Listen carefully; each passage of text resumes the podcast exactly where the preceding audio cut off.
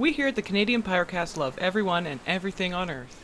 But we also believe that everyone and everything should be mocked, lampooned, satired, parodied, and poked fun at, because that's equality. This program is not for children or the easily offended. We trust your judgment. Our backs are sore from sailing all day. Mm. So sit down, sit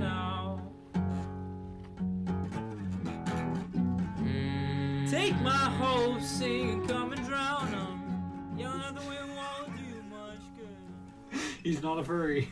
I don't know who the cat daddy He is not a furry. Oh God, yeah, the cat daddy is not a furry. He's this reality show host. It was this.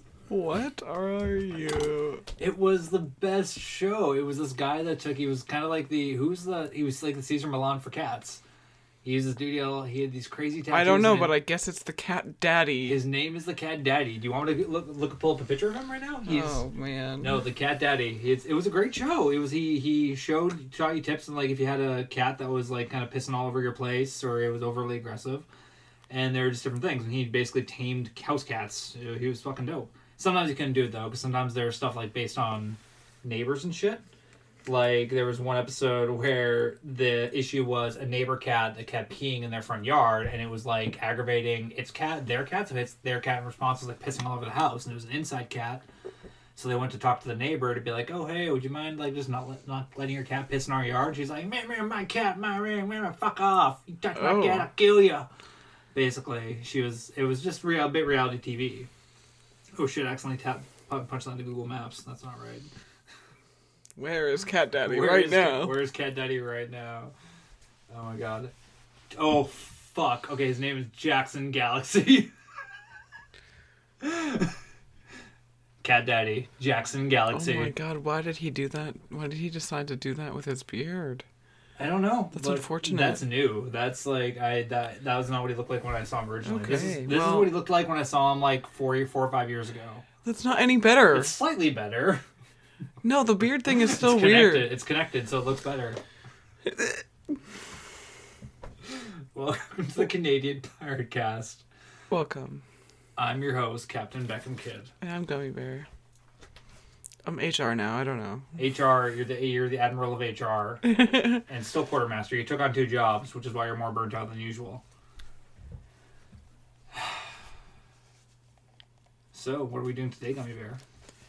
Talking about VG games. Oh my god, I've been so excited for this. I know everyone else has too, because I've been talking about this for months. Jesus. The hype is real. I believe it. I'm hyped. Because we're going to talk about two games that have a retarded amount of gameplay, or sorry, game time, quantity of game time. A. Oh shit, no, I'm misusing that word because retarded means confined and small. No, there's a shit ton of gameplay in these games. They're not retarded. I misused that, sorry. Uh, Final Fantasy VII Remake. Da-da-da-da-da-da-da. Oh, sorry, we forgot to say we have Barrett sitting in on this too. co co commentary. uh, I that was a, I think that was a clever way of doing it. Well, we'll get to that detail later. Mild spoiler for the future. I want to get Octopath out of the way too, because here's the one we're talking about. That one of us is slightly less, like knows slightly less than the other, which is fine. Because holy crap, like Oct- Octop, I had to put way more time in Octopath than you do into Final Fantasy VII. We'll end on this, but Final Fantasy VII is a way better time. I'd recommend that way more than Octopath. Octopath is an investment. You have to give up. You have to give some of your soul to that game. Whether it's a good thing or bad thing is up to you. But what I'm saying now is that Captain Kidd has a Horcrux out there, so I'm basically immortal. I know exactly what you mean. I have a Horcrux, and I'm now By immortal. by the giving a game a piece of your soul for while you play it. yeah. And it was only in the very end. In the very end, it took my soul, but it was uh, it's there now, and it's like, oh my, uh, critical hit. My Horcrux is, I guess, Breath of the Wild. Breath of the Wild, Yeah, B O W, B O T W. yeah, that's right. It was a solid game. I actually, I want to finish my second re- replay or playthrough of it. it was so my first one was just pretty standard um my way of doing it where like i do things out of order and i do things i beat the first boss without the dodge the like lock dodge because i didn't i missed the guy that you're supposed to go to. Because as soon as i ran into the mermaid man i was like fuck it i'm doing this. So i didn't actually i, I, I don't think i actually made it to the He the village. whatever i didn't make it to the ninja village until after that Oh no! until after the first I mean, it, that's the, the the best part about it is you don't have to go in order. No, it's a it was such a well good game, and so we, that's why I don't want to talk about that. Enough enough videos have been made about BOW, TW. Sorry. Yeah.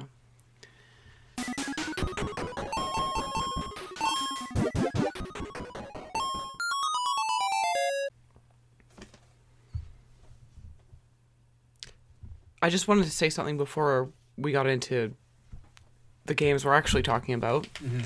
Um, regarding our last episode, I did make an edit in there explaining, but I just wanted to mention it again that we recorded the day before that actually happened. So we kind of just missed it as a news thing.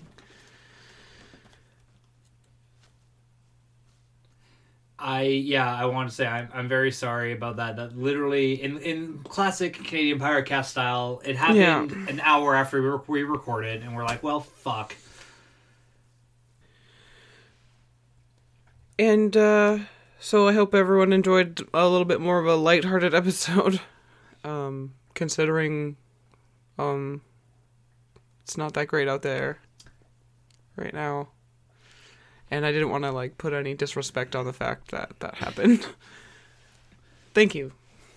No, same. I obviously should say too. We're not. Uh, I don't want to be that. That it's it's a sad thing that's happening, or just unfortunately, and uh, for like everyone in Hope in the interior of BC Yeah. and uh, southern part of the island. But it's uh, yeah. So it's uh, unfortunate. Uh, I knew someone that couldn't go to school because they couldn't get down the highway because everything's so flooded. So yeah, to everybody out there that's uh, that may be experiencing that. Uh, best wishes, as much as meaningless as that is for anything that we can do, but just and the fallout, people panic buying. But we're not here to talk about the news today, so maybe I'll be- be able to do that deep dive next time. Uh, I, I don't see it so much as panic buying as stocking up for December. uh, anyway, well, But- let's move on. I just wanted to make that a quick acknowledgement again because I feel bad about it. Okay. Yeah, I do too. I just uh... so moving on to late train game reviews. Yeah, I think this is number three. I think so. Yeah. Even though we just randomly talk about games sometimes. so- I, I, I- would like yeah I would like to do more of these but the problem is problems is games themselves have large time investments to get things done thoroughly. So yeah. it is what it is. I just like that we're a fucking mixed bag. It's great. Because I get to do whatever I want. Pirate style. That's right, Tippy. agreed. Yeah. that's a quite the pirate roar Tippy. Enthusiastic for, for video games as always So, the first game we're going to talk about is Octopath Traveler. Dun, dun, dun, dun. Is that the music in the game? Uh, I don't. I, I don't. I see. Here's the thing. I don't want to get a copyright strike from Square Enix because you know game companies can be touchy about that. Fair enough. But we're still gonna get a copyright strike for that just because I said that. It was the same chords.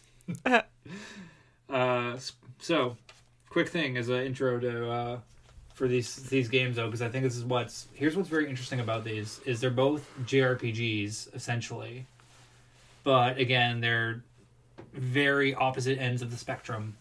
Starting, I just want to get into this because we have uh, Octopath Traveler, which is a very traditional JRPG that has modern it has modern updates for quality of life improvements so everything's uh, there are things i really love about it and it was only my only real criticisms are like in the end game. And Final Fantasy VII, I have very little criticism criticism crit- criticisms of, but it's more of an action game where it doesn't at all feel like a JRPG when you're playing through it at all. It just feels like an action game that you're playing real time almost. So I think it's an interesting uh, comparison because they're just again they are the same genre. Okay. Crewmates would like to leave, but the uh, well, maybe she has to go to the bathroom. Rude. You know what? If the crewmate has to go, the crewmate has to go. That's why they. we- That's why we have the poop deck.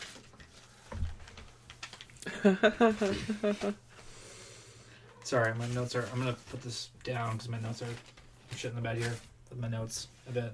Ah, crap! Christmas gifts. Fuck.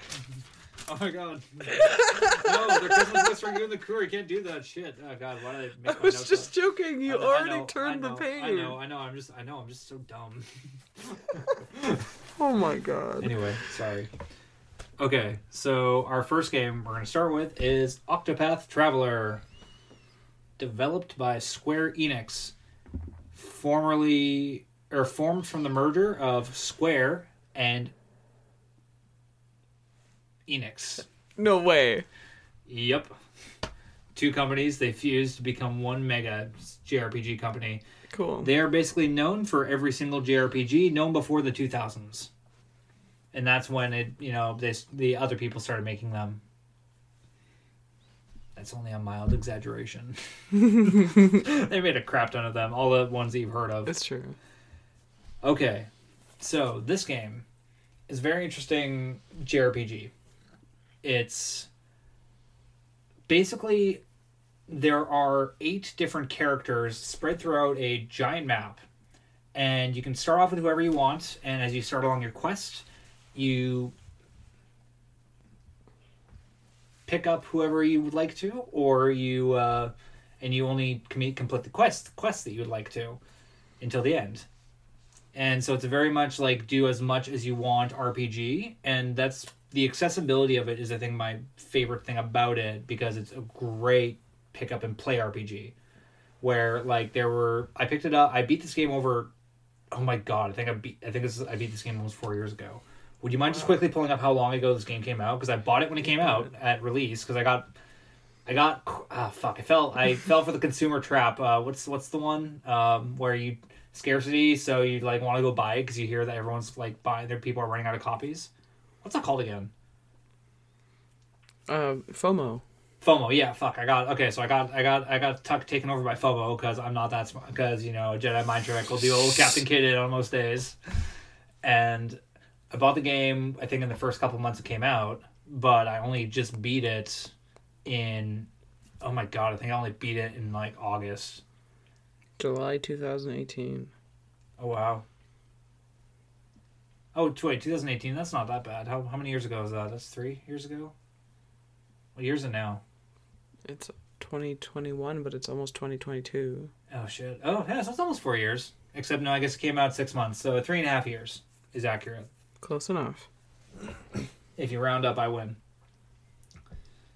So, and again, when I here to clarify too, when I say beat the game, it's kids' version of beating the game, which means beat all the main quests, beat all the side quests, get all the coolest gear you can for your crew, and beat any secret bosses. Except I did not beat the secret boss, and we will get into that because that is some fucking bullshit. but that aside, the game itself. First, I want to go into the main characters because that's the heart of this game, and it's like the thing that drives everybody the most. Everything. There's eight of them. That's why it's called Octopath Traveler. astute observation. it's yeah, it's. Oh, I guess. Oh my god! I just realized too. The path actually is pretty smart because it's like whatever path you want, as many paths as you want, as few paths as you want. Not as many as you want. There's actually there's only eight. Yeah, I guess you can't do nine. Well, I guess there's nine if you count the secret. No, not really. Here, and I guess I'll get into that. So here's the structure. Oh, I guess no. We'll go into the structure after. But the, so the main characters. Oh god, I gotta try to recite this off the top of my head too. So I'm gonna go from my least kind of least favorite characters to my most. So you have Therion the Thief, Therion the Thief, Primrose the Dancer, Celia. No, Ophelia the Cleric,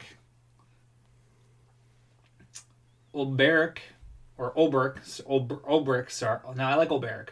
Olberic the warrior, Alfyn, the medic, or sorry, apothecary. Oh shit! Oh, H'aanit, H'aanit, the hunter.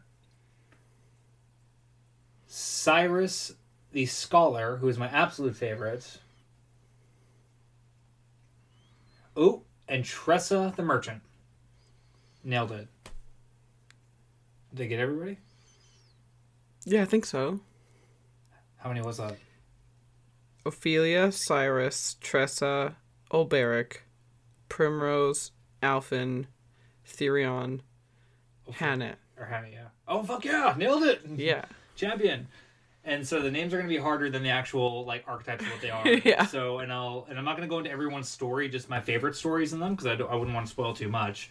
But everybody has their own kind of thing, and everyone you can debate on the pacing of each story and all that. But essentially, everyone's story is structured so that there are four main quests. So it's actually kind of cool. So there are they start off in eight towns, and then after that there are another kind. I think there's another eight towns that their uh, stories branch off into. But so they have chapter one in the first town, chapter three, two, and three in the next set of towns in the surrounding map, and then the final chapter are in one more town each of that. So it's also like divisible by four or eight or something. The number I don't remember. Sorry, I don't remember the exact number.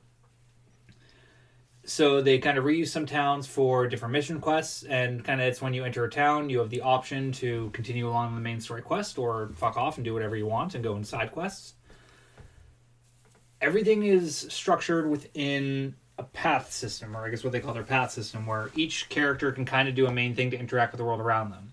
So there's inquiring information from people, getting them to follow you in your party, stealing or buying shit from them, or fighting them. And those abilities are divided across the four characters in different ways for kind of different, uh, different. Uh, what's in random number? What's in RNG for different RNG roles? So it could be a thing like a rare piece of armor will have like a four percent chance of thieving, and if you fail too many times in a town, then you get ostracized by the town and you can't use the inn or buy anything until you Oh pay my off. the debt. god. So that's kind of so it's yeah, it's a, it's a bit there's an interesting skill check with that, and it goes up your skill your skill goes up as you level your character up too though. So it's like you bring okay, so you bring Tressa the merchant to a higher level, and you go back to the same person later, and you can buy something for a cheaper price hmm. from them too. So it's like as the more powerful your character goes, the more pow- powerful they are when they interact with the world. And it's actually really cool too about how these abilities build on the characters, and like as a bit of more like depth lore into it. So their abilities match their personalities, and these are like extra abilities they have that are just kind of like a super bonus ability. So Cyrus is my absolute again said favorite, the scholar, who's um the mage kind of. He's the mage of the group, Okay. but sorry they call him a scholar. Oh yeah, sorry because they do a lot of things where they they rename classic tropes, which we'll get into when I go down this. Yeah, I did notice that. Sorry, so Cyrus is the mage or the black mage, I'd say. He or the scholar. He he strongly believes in freedom of, information. His whole his whole story arc is he works for a college that is like that wants to that thinks that knowledge is only for the privileged and the well, and he thinks it should be for everybody, for the public, because it's knowledge. It's for everybody. And so his whole character is based on that. And as a cool thing, so like enemies have different weaknesses throughout the world, and if he's in your party, every time you encounter an enemy, it permanently unlocks one of their weaknesses, so it's always displayed on screen. So, like, he believes in freedom of information in that.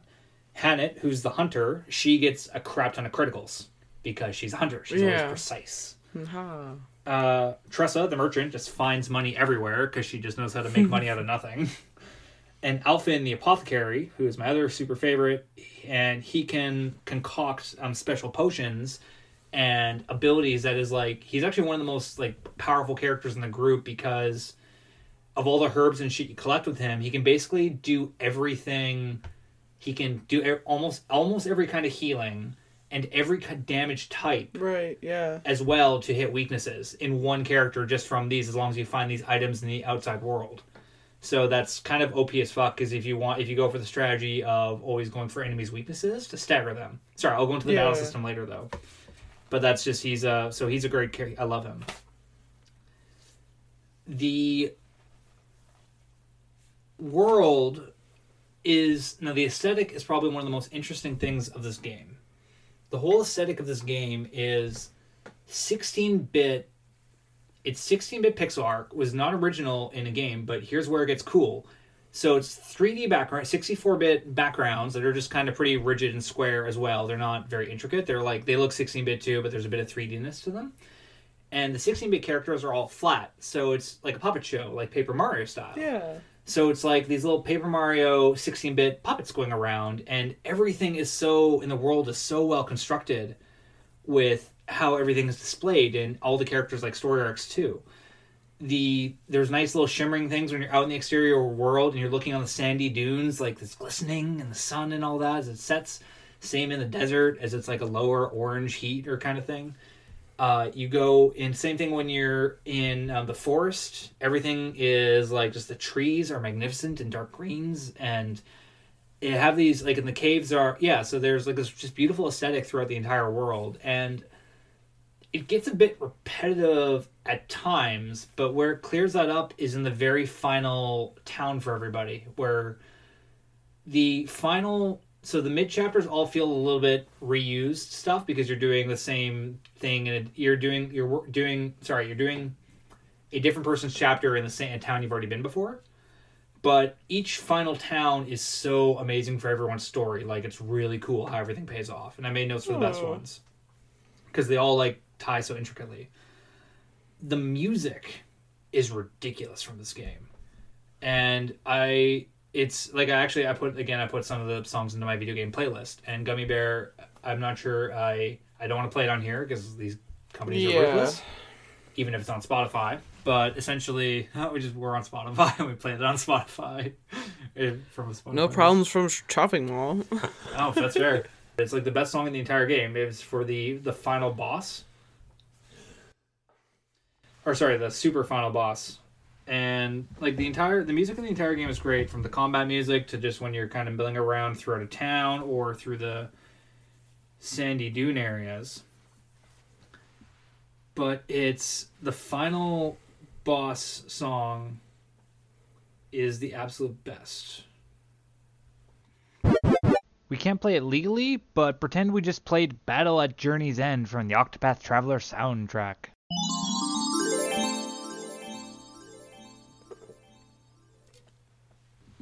Sorry, I thought something profound was going to happen. Just eat the microphone. Actually, that would be profound. I would be more impressed than anything. Okay. okay, so final point though, just look up the look up the song for Octopath Traveler, "The Battle at Journey's End." It is the most intense battle song of all time. It's well, okay, sorry, not that that's an overstatement, but it's really good, along with the entire music, and it's like the well, it's like the best track in the entire game and it's just epic for when you're closing down a shift. Look at Tippy. Look, she loves me. Yeah, Tippy's amazing. She looks like a perfect sphinx. Kitty God. So, the gameplay. The gameplay is interesting for a JRPG, and I'm sure these systems have been done before, but I because I don't know enough if they haven't, but it seemed pretty unique. I haven't played one like this. So, when you battle enemies, there's a variety of damage types which the enemies do to you and you do to them. So it's all like the same, right? So there are like clubs, axes, swords, bow and arrows, etc. All your standard weapons, weapon types. And then you have your same spells, your darkness, wind, lightning, all these other JRPG spells. And the enemies will use them against you too, and that's relevant because one character's special ability is she captures enemies like Pokemon and they can pull them out for attack. So they you, you find out that these enemies have like they have an axe attack that does a bunch of these things too. So it's kind of an interesting th- world where it's all well, like you know what I mean. Is like it's interesting when the you you know that you and your enemies have the exact same attacks. It's kind of a cool thing when that's integrated into a JRPG because it's really common for like you know when you play again Final Fantasy, like Sephiroth can do some stuff that you cannot do. So it's really cool that even the final bosses in this game, with the exception of the no, I even think the final final boss still plays within these rules. I think he still has these damage types. Okay, but how funny would it be if you could capture Sephiroth like a Pokemon? Okay, she can't capture everybody. She can't capture bosses, but that would be great to capture Sephiroth like a Pokemon.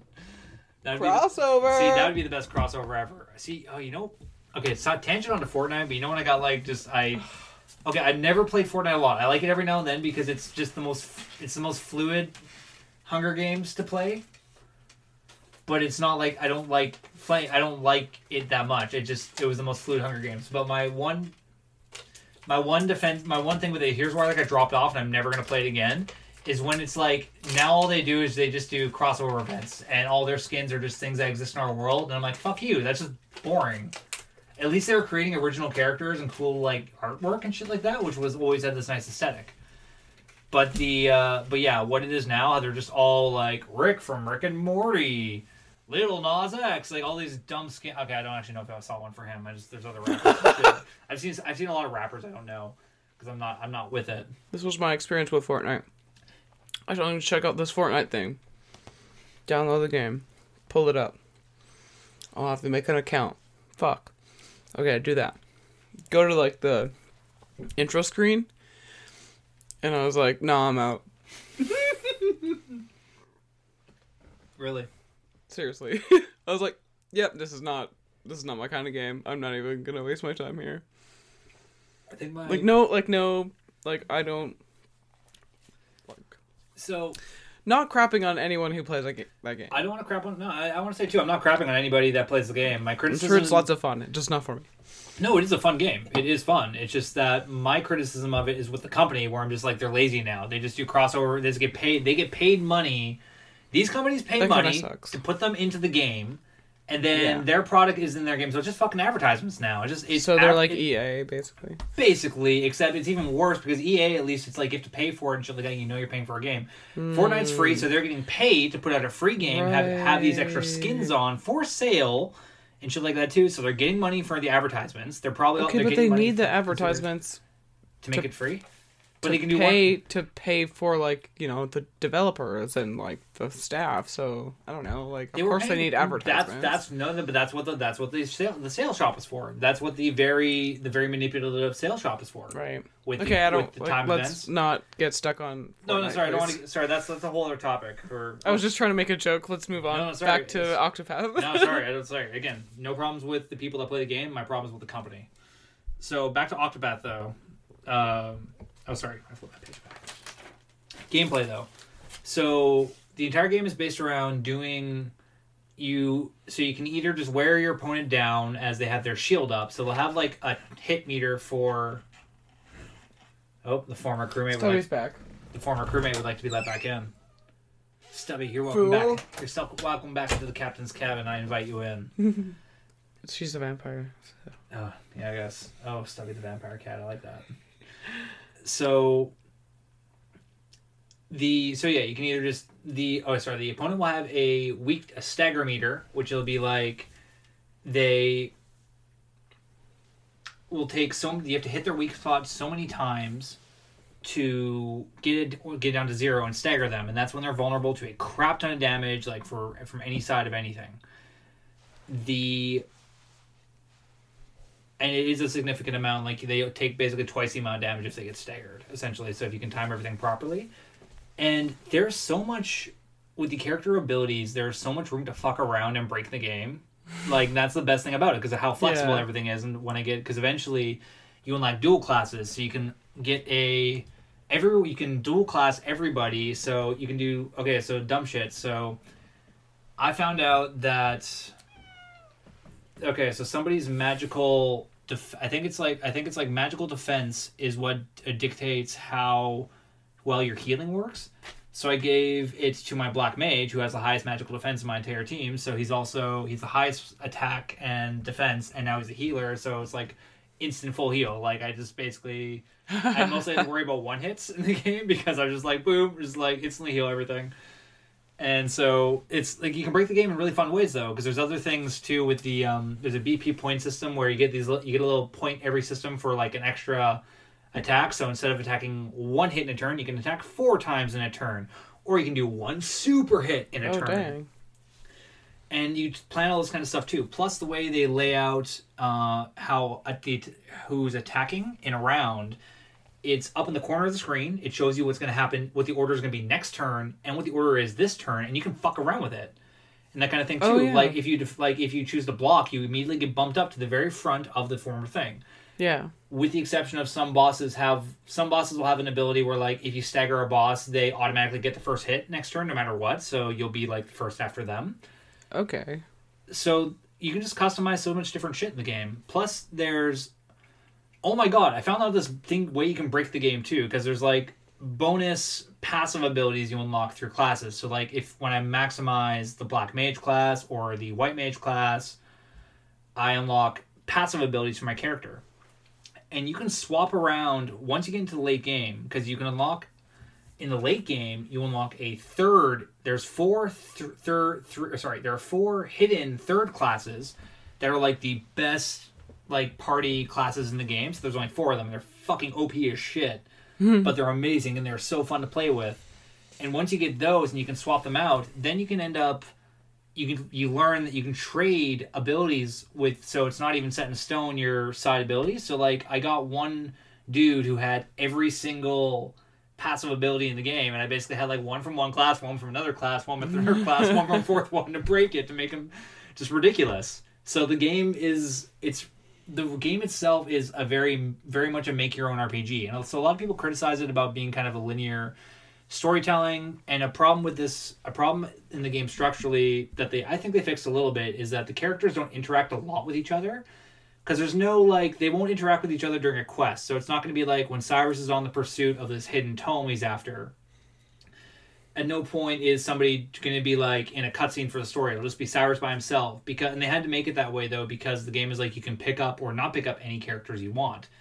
So Yeah. they can't it's hard to write dialogue for every single scenario but I think they mitigated it in a bit of a creative way, where as you're traveling around with different characters in your party, once you enter a town or some even um, enemy areas, it will you can press the you can press the start or one of the buttons to trigger travel banter, and essentially then your characters will Oh. interact with each other and they'll have like cute things. And the best ones are for the end game after you've beaten like a bunch of the stories. Oh really? Yeah, once you get there's points when you get to the when you finally get into a pub and there's four of them and they have these hilarious things like there's one where they have a drinking contest and I'm pretty sure that Alfyn beats everybody, the medic, because he's just like Alfyn is the best. He's like a, just a call. He's like a down to earth farm boy that's super simple and super happy, and he's oh god, I love him so much. and He's the best. Sorry. Anyway, yeah. So there's just a lot of custom. There's a lot of customization within the game for every way of playing it, which is kind of cool. And then there's like this mild travel ba- travel banter in between areas uh, that's completely optional, or you can just skip it and play through. So here are just some here are my random notes that I think are kind of funny as things I thought were relevant to tell everybody. The trees flutter in the wind, Oh, and that's important to me because I like little details like that. Like true. so here's another good example of tree of trees that flutter well is the Animal Crossing trees. Now here's some bad example of video game trees. Pokemon Sword and Shield. Oof. Not I know that's not a hot take, but I'm just saying. Didn't even that. finish that game. uh, but I'm just So saying that. Me neither. Well, I don't. I don't. I'm, I don't remember if I did or not. But I'm just saying that. even worse. But I. Uh, but no. But that's why. That's. I know it sounds stupid, but that's why. Again, trees fluttering nicely is a nice detail for me. Like that's really. It's there's so much detail in this game. Oh shit! I want to say too, is like uh, for streamlining things too. So when you go up to an inn or a shop, you don't have to go into it and then talk to a housekeeper. Just like you go to the door and it's just like boom, stay for the night. Boom, buy shit. Like it's they streamline stuff. Yeah. So and again, that's where my only real bitch, and we'll get. I think my notes are at the end for that. For the end game grind is pretty freaking intense for that final boss, and even then it didn't pay off. But that's more of a structural thing. Right. But the game itself is like no. I think like if you don't if you don't do what I did, the game is perfect. like eh, or just fine as it is if you want an old school JRPG. So Ophilia, the character who's like she's like the cleric who's the or the white mage. She's on a quest to uh, move this sacred flame around, or she has so she's for this religion, and they do this ceremony every so many years, and they transport the sacred flame to the main chapels throughout the region. So she's like on her kind of coming of age quest like that, and it's a nice story too, because then she has her childhood friend, whose father is like a sickly preacher in her hometown, and he dies. So then like this evil dude is like tries to corrupt her and be like, if you join the dark side, I can bring your father back to life. Oh. And then so like the end thing is like you're in this with Ophilia in the final town. You're in this uh you're in this town that's like an entire cult town. Oh my god, here's what I mean for like little details for like the world. So you can talk to every NPC, like we're like pretty much interact with them, even like a dot and you can find out their backstory for the for most of them. And even the dog has a backstory. I shit you not. Like Wow. that's that's the, they just everybody every NPC you can interact with and do different shit with. It's So cool cool. you can steal shit from the dog like it's there's stuff to do with everything so the sorry my point though is that when you get to her town though you find everybody no everybody's like a religious zealot they only talk about their religion when you interact with them and when you raid their mm-hmm. inventories they all have nothing on them and when you read their character bios they all say they're a pious man or they are a pious woman and that's all it is because they're all fucking indoctrinated cult members Oh my god. and uh, but it's a cute thing with her though. She like loves children, and it's a nice little character thing with her that's kind of unique to everybody else. And there, she has a lot of cute story beats with like kids, and it's as like a guiding person who's like you know she's founded on religious ideal. Uh, she's just a great like nice wholesome character. I love. Also, she's one of my favorite uh, of the female characters. I yeah, here I have my notes about everything glistening, which I love.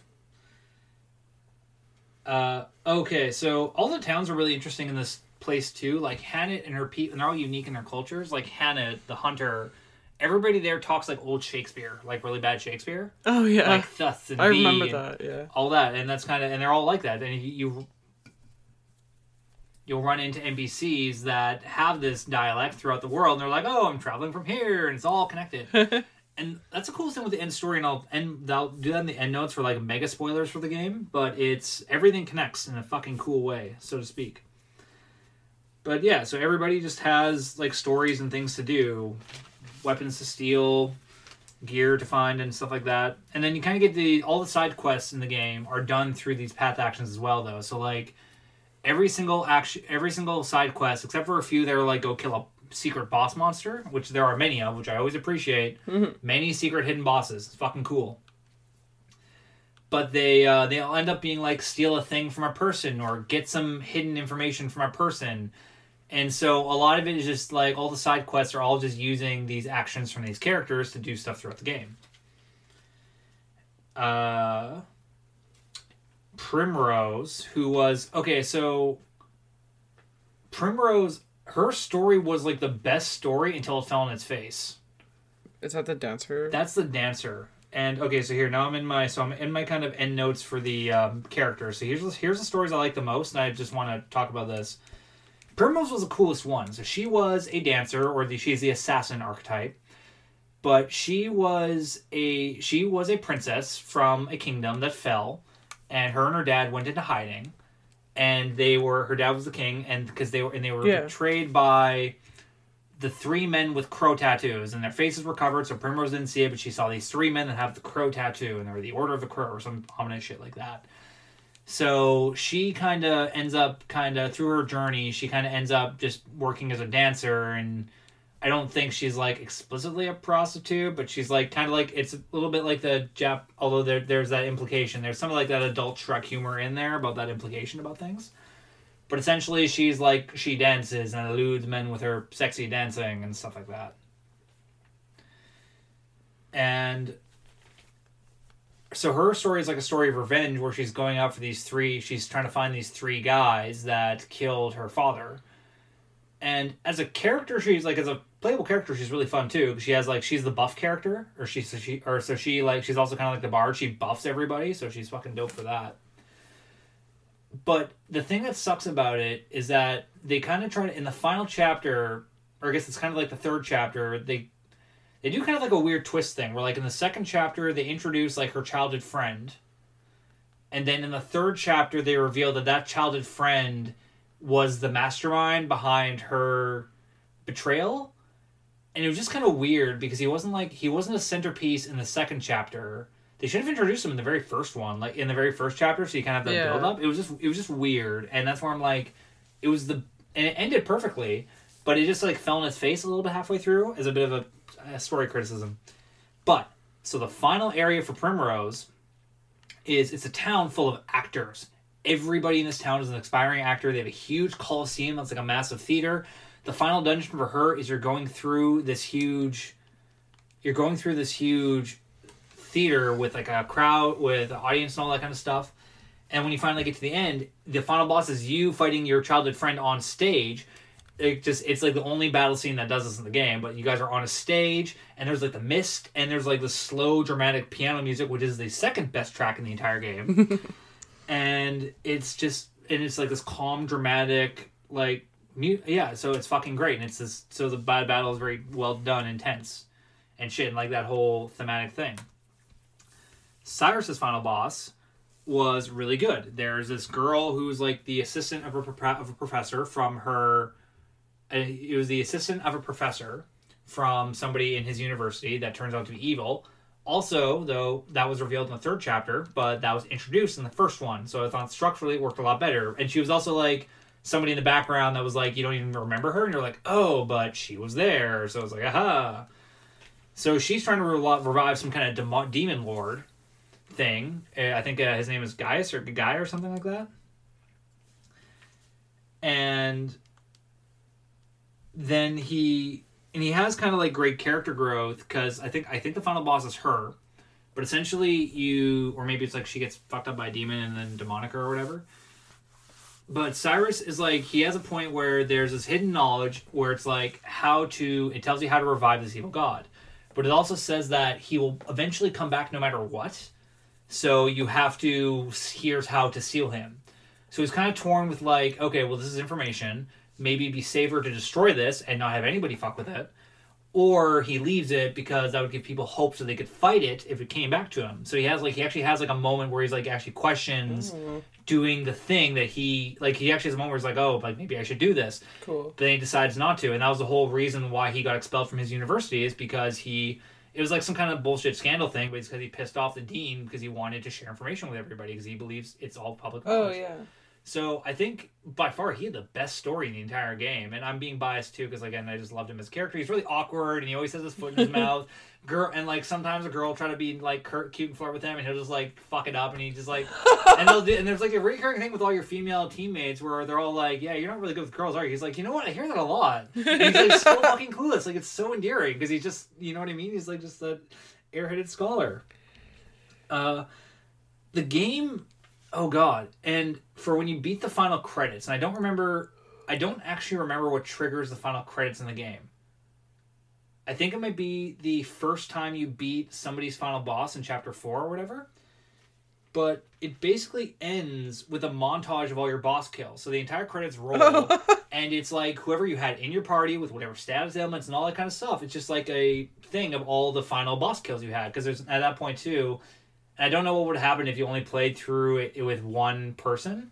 Because I like played through it with all of them, so I basically had like fucking sixteen or whatever, however many what's three times what's three times eight? Twenty four? I had twenty four boss kills for like my Please final ask me math questions. And that was just for like chapter three, because again, that was the first boss at chapter four I'd beaten, so it was kind of like it didn't even get to beat thirty two bosses have have in there. There's actually even more because there's like eight oh god, okay, that's okay, yeah, sorry. So there's thirty two plus another four, so there's forty plus another one, so there's forty one, not including all these side bosses and side Oh quests and shit like that. A lot of content though. As for more things, and just as I don't want to go into these too deep, but as um, other final towns that mirror somebody's backstory, Tressa the merchant, she goes to a merchant fair, so everybody's a fucking merchant, and that's where you get some of the best gear in the game because everybody's a fucking salesperson, so they all have the best shit, it's the Yeah. most expensive stuff. So, and that's kind of you can talk to everybody about where they sell things, and she has a cute coming of age story about just learning to be a good merchant, and it's you don't have to go into it too far, but it's really cute and nice. And I think the stories are balanced like that too, though, because they have the stories are um, the stories. Some of them are light, some of them are heavy, but they're all kind of, and they all are connected. Uh, the cleric. Oh, yeah, sorry, I said I talked about the religious town. Oh, ran out of paper here. Sorry, Olberic the warrior. Uh, his final town is a police state where it's like everybody gets received capital punishment, and his is like he had this kind of crazy revenge story about this knight that betrayed him. Although that wasn't like that wasn't supposed to be a reveal. It was like you always knew that he was betrayed by somebody. He was just trying to figure out who betrayed him, but there wasn't like a reveal. It was just like somebody that was some random nameless guy. But that was cool though because that was his story wasn't supposed to be that. It was just supposed to be a him being the unbending blade. Oh my god! One last little detail too. Sorry. The so okay, so I mentioned earlier the oh yeah, sorry, and last thing is Therion. I don't care so much about him, but he had a thief town, so there's just details. so the when so I'd mentioned earlier that when you're in the combat system, each there's like a BP system or I think it's bonus point or something, but basically you can like charge it up, you or stack them up every round, and then you can use them all for like multiple attacks or one mega attack. And when you do this, when you reach out max four, every character will say like a thing that's based on their class or their character, kind of. So like the Claire or Ophilia is really cute, and she's like, "Let's spread the miracle healing." and the Olberic is my second favorite, where he's like, "My blade is unbending." Oh my god, I I remember when I played only a little bit, like they all just like keep saying the, th- the same things over and over again. That's all. That's all JRPGs though, because they also do that weird voice thing too, where like in the dialogue scenes, like they say like three words of dialogue and it's not even tied up to what the long sentence is. but that's like a very JRPG trope thing, right? And I think that's. I think that's just for. That's just like. The Japanese have always been very good at compartmentalizing shit, right? So they're just getting a lot of stuff into a small compartment space, and you can only put so much audio data into that, right? So I think that was always like a that that was always seemed like a structural compromise for video games. Sorry, mm-hmm. but the the best one though is Cyrus, who is like my focus is unparalleled. He's the best. So, as for final mega spoilers in the game, and here's like all the final endgame content. I already mentioned like the hidden classes, which are super cool, and I don't want to say what those are exactly, but because you find shrines throughout the game, which are that's how you dual class everybody. But then and so you can find these make these like super shrines whenever in the game, but it's like level fifty. Or sorry, that's like that's a huge that's a high fucking thing too, and it's like it's ridiculous. But it recommends like level fifty, but then you get to like a level, then the boss is like level sixty or seventy almost to beat it. It's ridiculous Right. for sorry, not the boss. He's like the boss to because the for the super classes you need to beat a boss. That's really hard, and those are really fun battles too. But they're also ridiculous. Like I actually had to, I actually had to go to a strategy guide for these bosses particularly because they were so they kind of beat my ass more than once. But story wise and how everything kind of pays off, and I think there's only like one or two storylines that don't quite. Oh no! Sorry, sorry, sorry. I'll I'll say this in a second here. Sorry, I'll shut up.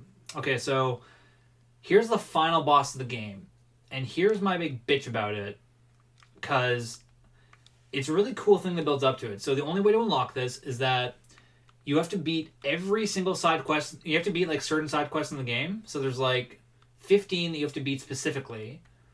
And those like because the characters because the same thing too is that the characters in the world interact because you come up with one NPC in one town and one in another one and one quest will help another one. Like the, everything is connected. It's all very well written very smartly written and when, but after you've done that, then one last quest will pop up. You go beat this quick mini boss that's like really easy. It's, it's like a reskin.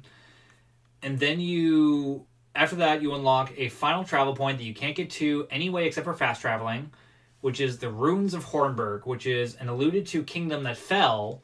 That that's what Olberic was tied to. Is that's his fallen kingdom, different Oh. fr- different from Primroses, but it was but still it was kind of like that's the famous one in this region that had this big thing coup that nobody knew what happened hmm. so you get to the final area and then you see this girl that was the as the daughter of the dark god or his bloodline she's trying to resi- revive the dark god goliath or galactus or whatever the fuck his name is i don't actually remember it's something with a g all these all those final Japanese bosses always have G names.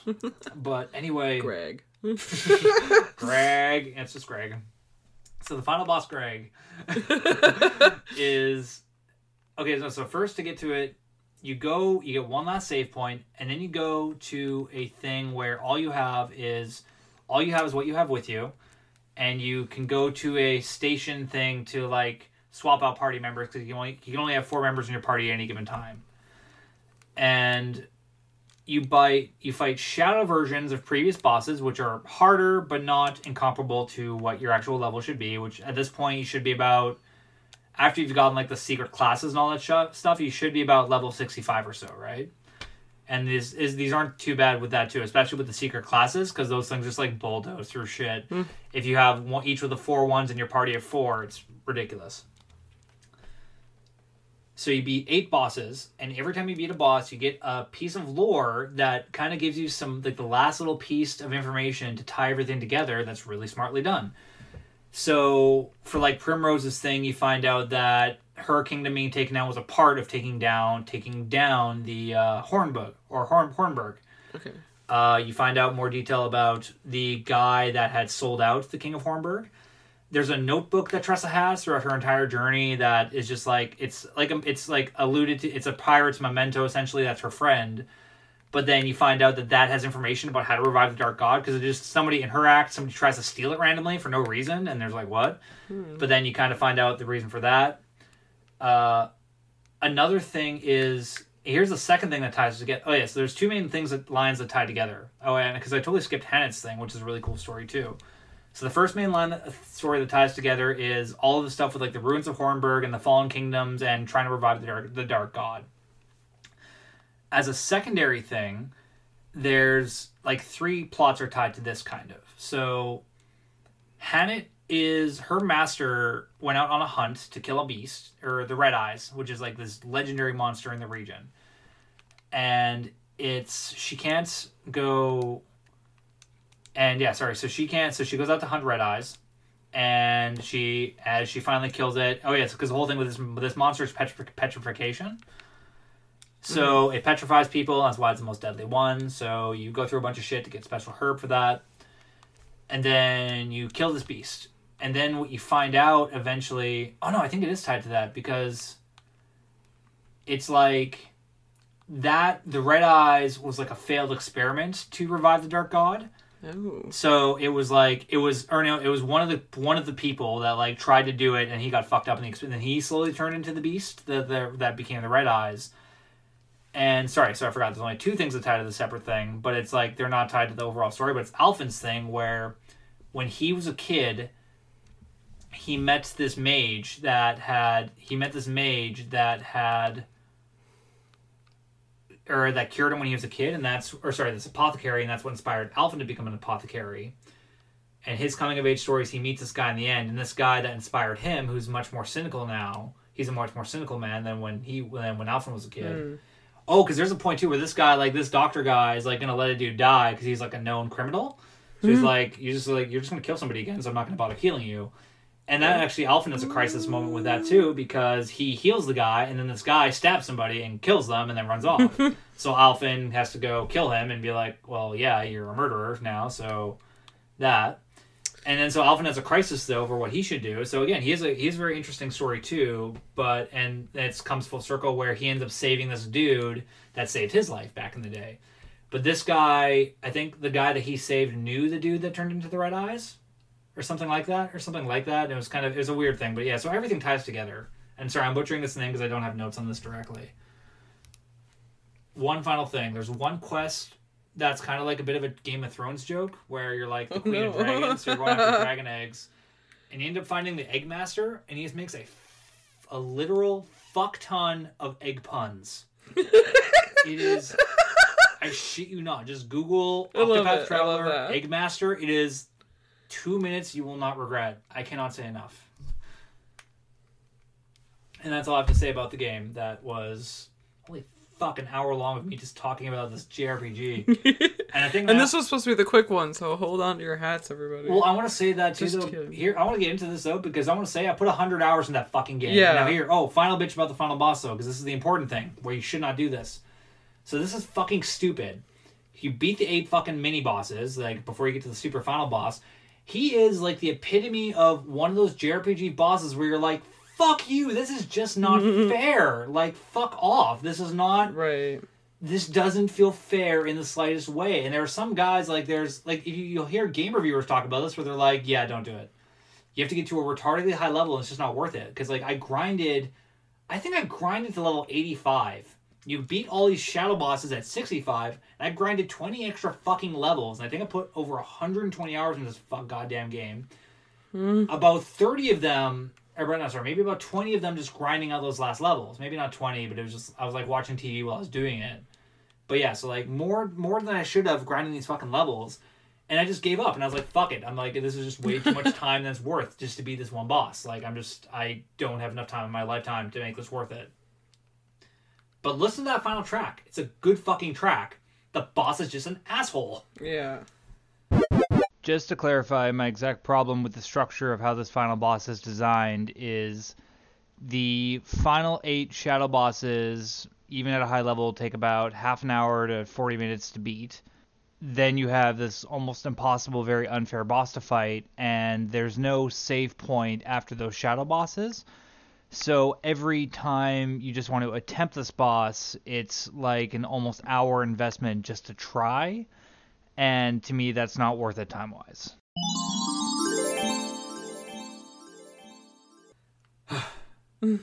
So yeah, I'd say beat everything up, get all the secret classes, and beat the eight shadow bosses to get the final lore, and that's consider that your end game goal. Then just let the Dark Lord come, God come to life and kill everything.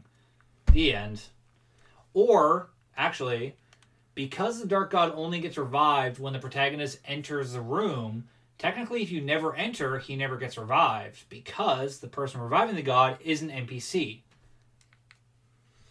That's how you actually break a JRPG by just putting it down and not playing it. Then the Dark God can never come to life. Of course. You saved the world. You're By a not hero. playing. You're a hero by not playing. No. Yes.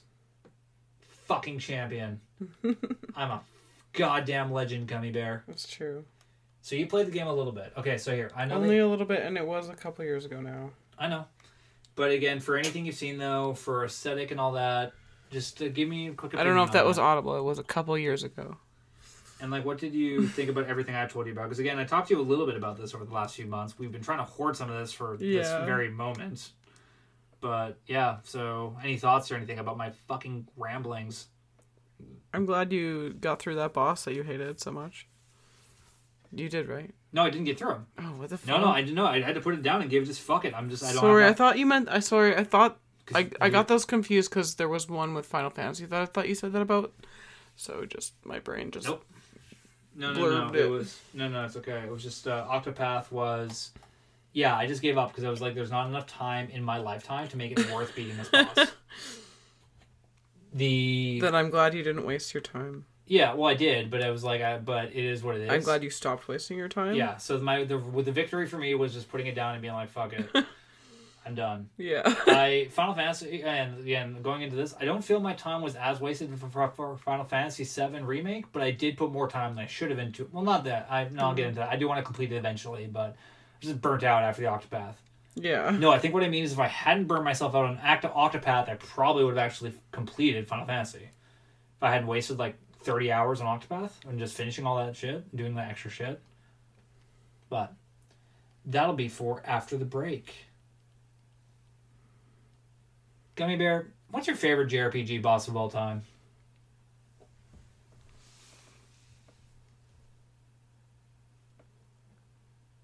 I don't know. I never thought about that before. Hmm. Me neither. I have to think about this. I've also never logged it in my brain. I was like, this is such a great boss. I have. I just. I think the funniest one is um Final Fantasy X, where you like basically can't lose.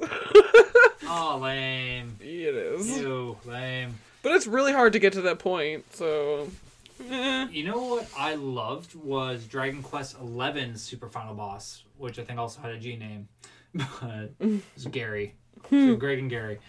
Basically, he was you had to do a bunch of extra shit for that, but it was like well done. Like it was really fun post game content. Like I actually I had a blast beating every single quest in Dragon Quest uh, Eleven. yeah, like holy shit. As a, I don't want to go, I don't want to go back and do a review for that game. But if you again, if you want to a JRPG that's more worth doing everything, I'd say play Dragon Quest Eleven. But Octopath is fucking dope too. Again, if you again if you're a weirdo like me, and you like kind of gaming history. Again, this game isn't like a this isn't a historical game. It's just like an homage to historical games, which is I think why I appreciated it. And again, though, I kind of wanted to again, that's I think it's interesting to compare these two modern JRPGs. One that's like old school, like again with some le- again. I want to say too, actually, through Octopath, worth bringing up. There is not a lot of level grinding. I think very most for every in between chapters, I only had to grind like for one person's chapter every out of every segment essentially because like they'll just come to a point when you're going into a new chapter you need to get up a couple levels. But then by just by playing it you level up naturally and just by beating everybody's story you level up if you do all the levels or everybody's story. At least that's how it worked for me. So you probably you might have to grind more if you're just playing through like with one character or two. Yeah i think that's all. Thank you for indulging me everybody if you have any thoughts or comments on octopath traveler please fucking call or sorry, uh, uh, sorry. Whoa! I don't, I don't even know what I'm swearing. I don't even know what, sorry, I don't even know where that came from. I'm like not trying to be aggressive. I was just like, I don't know. I don't even know why. My brain's all blah. But I probably can If you comment, he won't be angry comment. about it. I will not be angry if you comment. I'll be so happy. I'll be fucking over. I will be ecstatic if somebody comments.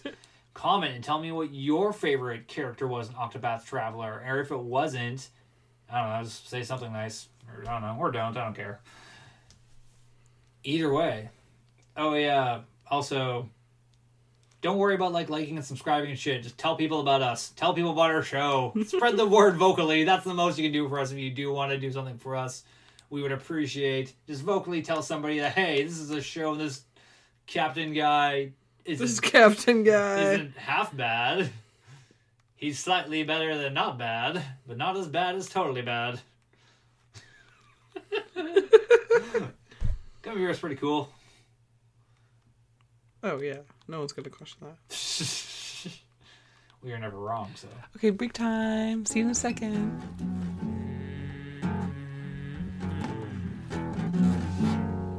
My back's all sore from shoveling all day. So sit down, sit down, sit down. Welcome back to Late Train Game Reviews. We're back and it's late. Final Fantasy VII Remake. Yay! This was also made by the uh, company formerly known as Square and Enix.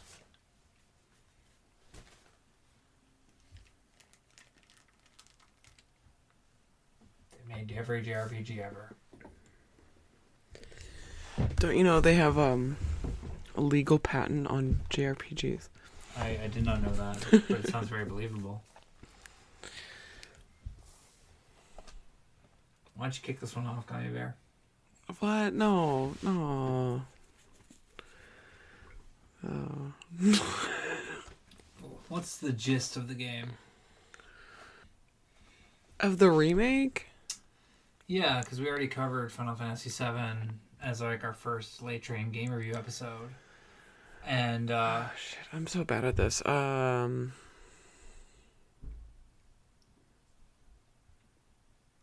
So there's this environmentalist group in this place called Midgar where they used they use like energy from the planet, which is actually spirits. Oh oh god, I guess oh my god, I guess it is. It's literally kind of made of dead people. Um souls. It basically eats souls. and so they built like this whole like city but it's like raised up so there's also like many segments of cities called the slums down below and our heroes live in the slums and they are called avalanche and they hire um a missionary i guess you could call him a- missionary, yeah i don't know like a mercenary. no that's yeah that's it yeah They, they hire, oh fuck hire- i was so hi- they i was hire, so uh, close They hire a, a, pre- a preacher man to go and convert the foes. Like, son, No, you don't want to fight us. You need to go with the way of God. Thank you I actually for telling me the right word, but I actually wouldn't mind seeing Christian. okay. So they hire. I. I was really close. So they clouds and blonde hair. so they hire a mercenary named Cloud, and he also knows one of the people from childhood. And he's just really angsty and he, and he's all like, I don't care about anything. Edge ah. Lord. He's super edge lord. With his spiky hair. He has spiky hair. He has a big sword. His personality is edgy. He's just an edge lord. To the point where it's kind of annoying. Oh well, I have a. He develops. He actually. He develops. no, yes, the That's the character point. The development point is he develops. is the point, but like it's still annoying. Oh, in the beginning, it's a lot of that too. well, the same thing too, where I was. Where's my money? I the thing I was. You know what I was. I. I haven't even got through the synopsis, but I I'm. say, I thought Bear was the hugest dick in the first hour of the game. I was like, he is a giant dick. It sure is. like, what the hell? He's like, sorry, go on though. Continue. I like what you're um, Oh, doing. well, okay, and then So here, I think, and then maybe just go with the what like the summarize the last half of the game in two sentences. of part one, so they meet up with Aerith, who's like magical ancient person. Spoilers, I guess. That's already I've already done that. This is why I'm not. Supposed to keep do going, this. Keep going, keep going. Keep just no, just quick, just summary, quick summary. That's what that's what this first thing is. And okay, so the plate, one of the sections of the upper city falls down on the bottom city. They have to go rescue their friend from the evil soul eating company, and then they fight this other guy who doesn't li- also doesn't like the soul eating company. And then they're like, "We gotta go on an adventure." I don't know. See, that was terrible. No, Why did you let me do that? because I did the last one and I just talked for an hour. I feel like I deserved a nine minute break. Okay, all right. I'm sorry. So I'm not. I'm not trying to make you feel bad. I was just trying to make you feel excited. Like, I just like I just need a little little thing. Plus, on You're top of that. I also I also did the first game mostly, right? I know. You're playing through the you're playing through the original. but you have notes. Like I didn't write down like what I was gonna say as a summary, so that was a really bad summary. Well, it- If anyone's listening to this who's never played the game before, they'll just be like, "What are you even talking about?" okay, so what do you want me to to quickly do it in a couple seconds? No, things? it's okay. Okay. So the, It's funnier if we leave it like that. So the important the important thing with this game, everybody, is that it is it probably is like ends about like as a where the first disc of the first game left off, basically when you leave Midgar. Which I want to talk about. Yeah, because I don't know when that originally ha- the original game was on three discs, and I don't know when that originally happened. But basically, this game is only the first third of the original Final Fantasy.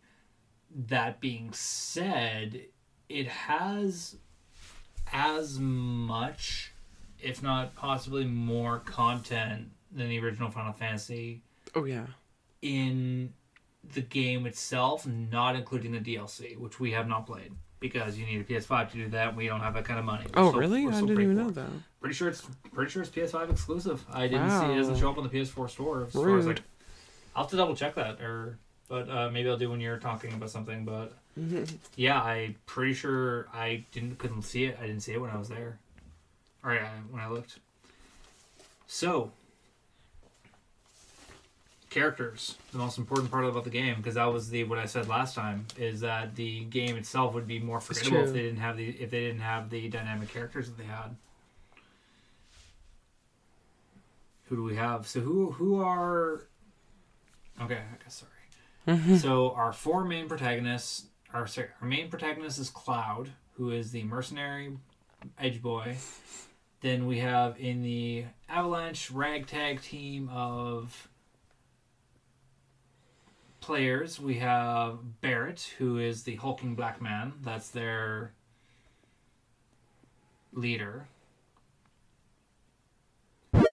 Just to be clear, right now, it is currently amateur hour. Oh my god. Okay, so Another microphone fail. I actually almost want to say, you know how we have like awkward edit, need to almost put like amateur moment, be like every boom, time. microphone time. is on, just a totally different fucking setting. Or not even plugged in. Oh my god, it's so echoey. Jesus Christ, we're, we're more plugged in than last time. Uh, Jesus. Either way, sorry about that audio.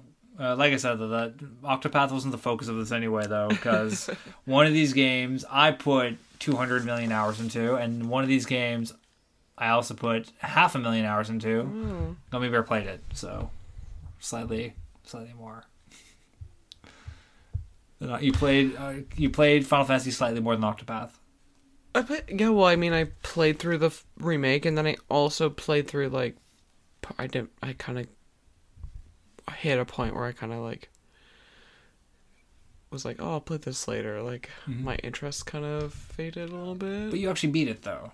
Like, no, no, no, no, with the original, because I it was on sale and I bought the original. oh, I was talking about the remake. I was talking about Final Fantasy. so I finished the remake. remake, so I can talk about that. But Yeah. then I also like now I also started playing. I got past the point of where it is in the remake, so Right. I so I can compare what I think between both. So Okay, I didn't realize that. Sorry, I thought that. I, no, I didn't. I didn't mean to say that you beat. I was saying you beat Final Fantasy VII remake, not the original one. Sorry. Goddamn, we gotta. Oh god, I f- keep forgetting I have to distinguish between that.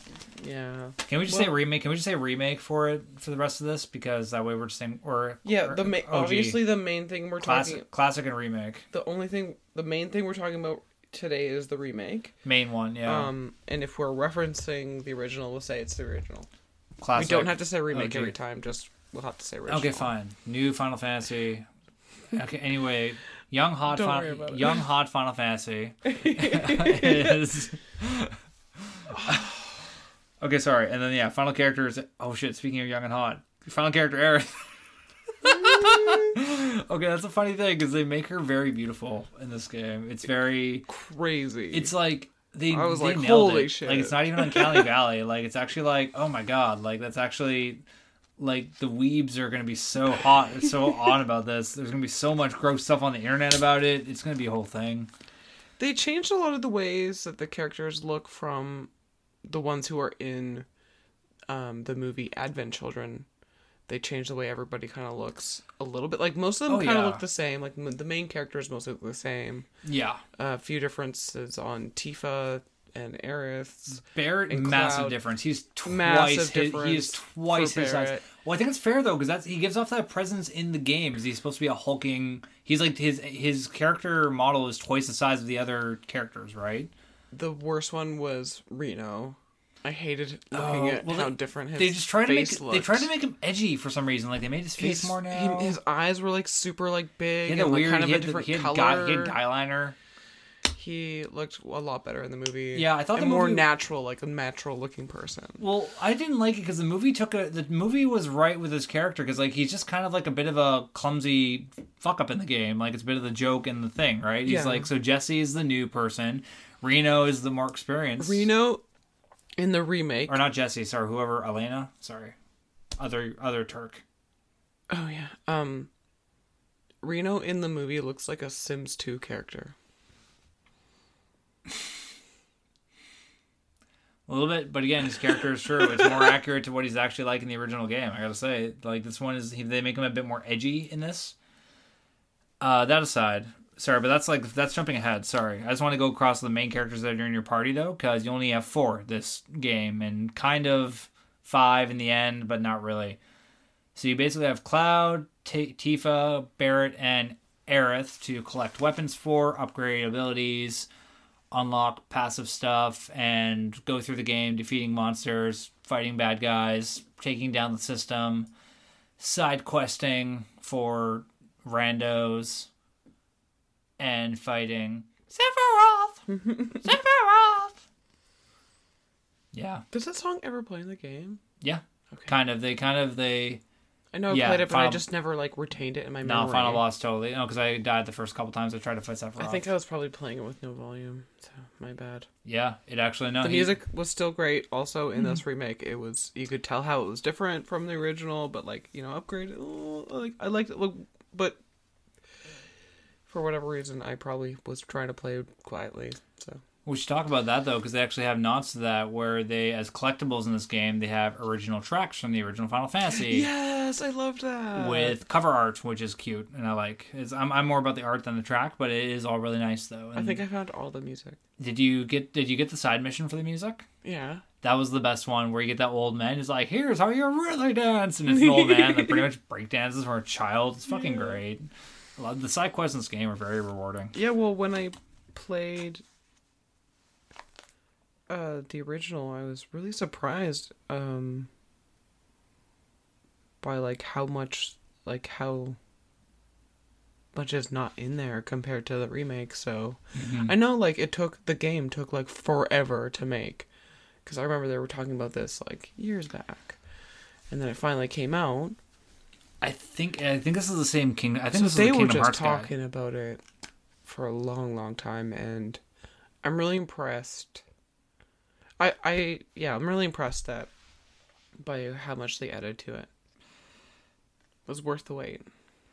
Oh, totally. I think it was very good, and I think it'll be like in another ten years we get to play the next one. yeah. well, I don't know if you, do you before I played it, you knew that it was a part one. Did you not? I did not. I didn't have Okay. that. I didn't have that spoiled for me Because I don't know. until Because I, kind of thought you told- were trolling me. No, I think you actually did tell me. because you kept asking me while I was playing the remake. Um, you kept asking me, "Oh, have you left Midgar yet? Have you left Midgar yet?" Like every like few days or like once a week or something. Right. And I was like, "No, not yet. Like it's pretty, it's a pretty detailed game." And then finally, it got to the part where I would have been, where I would have been leaving Midgar, and then the game just, and then it rolled credits, and I was like, kind of just sitting there like stunned because I was like. No, I did not know Why that. didn't he tell me it was gonna end? I thought you were actually I trolling me. no, I you know I genuinely didn't know. I genuinely because I had been basically any video I, that had come up for Final Fantasy, the new one, I had avoided because I didn't want spoilers for it. And I kept hearing about a thing about like, oh, people are pissed, especially when I hear people are pissed off about a thing. I'm like, oh, I don't really want spoilers, except for The Last of Us Two because I don't want to play that game. So for Final Fantasy VII though, I really want to play this, so I was like, no spoilers, absolutely, like Yeah. complete shut in. So I think I think you eventually told me about that, and I was like, I suspected that, but I wasn't completely sure. So no, I was not trolling you. That was actually that was genuinely me thinking that I was expecting a whole Final Fantasy game or at least half of one. Uh, I want to clarify. I mean, it was a whole Final Fantasy game. so Tets, Tets, I'm probably going to butcher this, but Tetsuya Nomura, he is the character designer for Final Fantasy VII, but he was the lead designer for Kingdom Hearts One or Kingdom Hearts, and that's why this, that's why it's all terribly written because he's a good character designer, but he's a terrible fucking writer. Everything makes sense. Yeah. No, so like he is amazing. He does have amazing character designs, but he is no Tetsuya Nomura is not a great writer. Kingdom Hearts is a I think That- your pronunciation is probably really good. Eh, Maybe I think because I, I think I've heard his name before, but uh, either way though. But oh, he was also he was a director of Advent Children though, and Advent Children wasn't bad. It was like weird, but it was like yeah, it's again. I think that I don't know. I don't. Th- I just think he is probably not the strongest writer, but that's not a criticism because nobody's good at everything, right? And he's led more. He's led more game designs than I have. So what the fuck do I know? His characters look better though. Oh, and I want to say that too in this game. The characters models are all fucking amazing in this game. Like this is where if this was all him, then good fucking good job because the character models in the new Final Fantasy VII are fucking impeccable. Except for again, even like I don't like how Reno looks, but he looks good. It all looks fucking beautiful. Yeah, Rude is perfect. Rude is he's hard fucking to get wrong. Rude is on point. He's like, well, especially with that line though, because he has. Okay, so mm-hmm. sorry. Okay, we should clarify. Oh, so clarifying some for more story beats here. So sorry. So first cloud, he's they're destroying Mako reactors and doing some just light bioterror, bioterrorism, destroying entire reactors. This game does a really good job at showing the terror right away. And when I said in the original game, when it's like not really until the end when uh, Shinra spy is like, "What about you? You bombed a reactor, killed a fuck ton of innocent people. Why are you criticizing us, you hypocrite?" And it was like, yeah, like they're obviously the worst people, but he's also not wrong. So, but the game, and I like that this game addressed that right away. And it's like, a, yeah, it's a giant act of terrorism, man. It's blowing up an entire fucking power plant, essentially. causing power outages, outages, uh, outages, and shit like that. So as they get separated, because they blow up another reactor that ends up being a kind of a big thing of Shinra trying to have a dick waving contest for their robot division, and then the owners have the your main party, uh, which is composed of Tifa, Barret, and uh, Cloud, all have con- collectively have a bigger dick than this robot, so they beat Shinra in the dick waving contest, but get separated in the chaos. Cloud ends up falling into a church meeting in that iconic scene, meeting the very this like half love interest Aerith, who is like who he kind of met before, and she gave him a flower, and it was cute. and then he's and then she's like, "Oh hey, you," and then you be my bodyguard, and she is just a really well written character also. Well, they're all well, I think they're all well well, well written characters.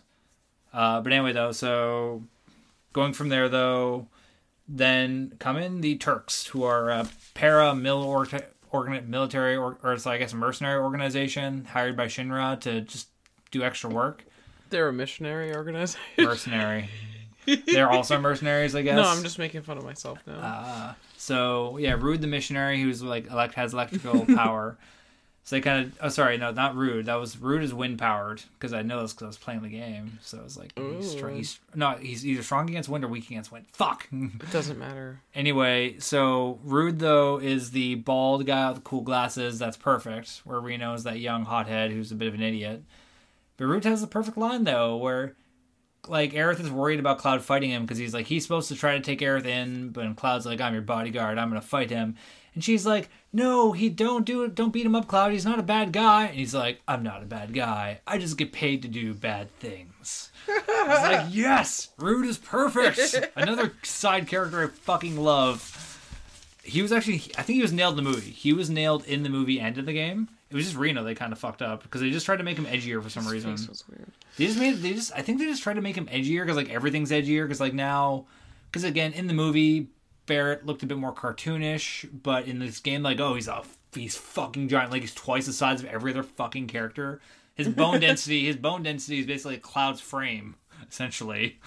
like any oh and his gun for an They arm. had to make his uh his like arms like realistically big enough to fit that huge gun. Yeah, well, they have to, and it's again, it's not an uncommon thing in like Japanese anime and manga just to have humans that are just happen to be bigger than other humans because that's just like a thing. That's like a theme in a lot of storytelling and s- their stuff.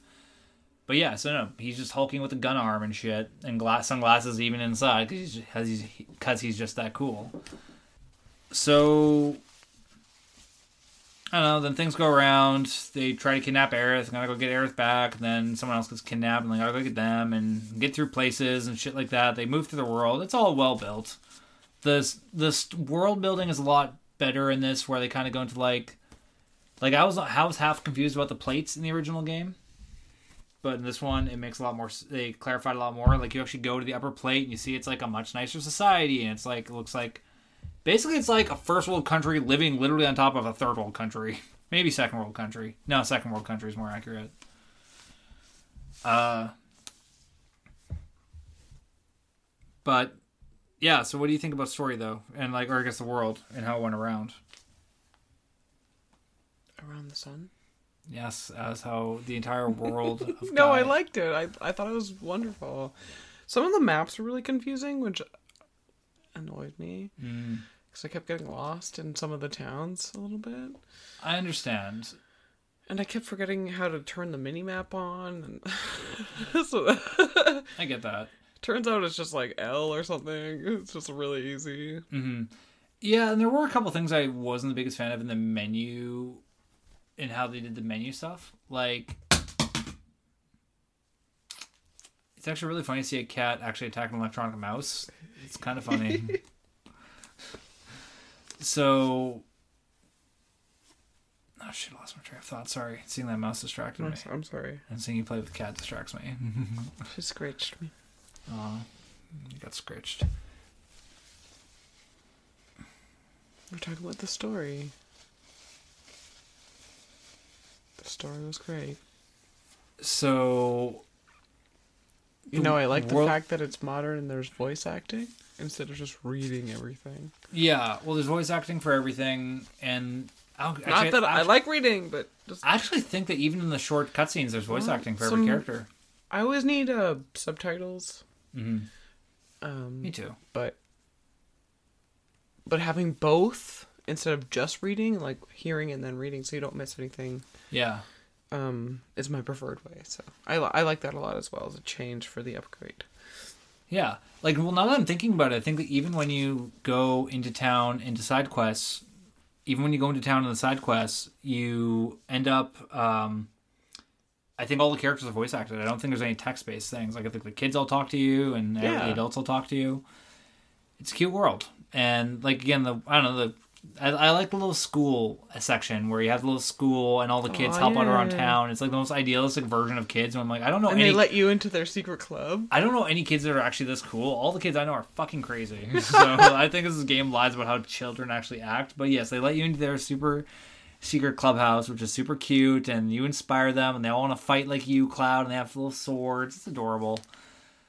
And but then the kids all help around town, and they go to school, and they have a teacher, and it's really it's a really cute little thing where you have to round up the kids. And Oh, yeah, sorry, we already talked about the music. I was gonna say, so going into the Love game, going into the gameplay though. So, what do you think about that gummy bear, and like the systems and the action and kind of the whole chart, the meter charging system and all that? It's like a little bit similar to the old system, but not I quite. I did really like it. Yeah. Mhm. Um, I was also gonna.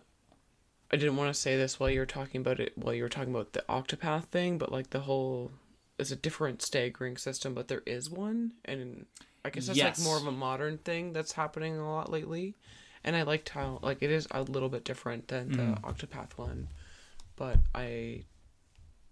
Yeah, it it's sim- a little bit similar. Like attack their weaknesses, make it go faster, and Yeah, no, it, yeah, d- d- I definitely. like that a lot. Yeah, I think that. Well, I don't think I. I think that a lot of game, a lot of these games have stagger systems in general, but this was the Octopath one seemed pretty unique to me in how everything blended.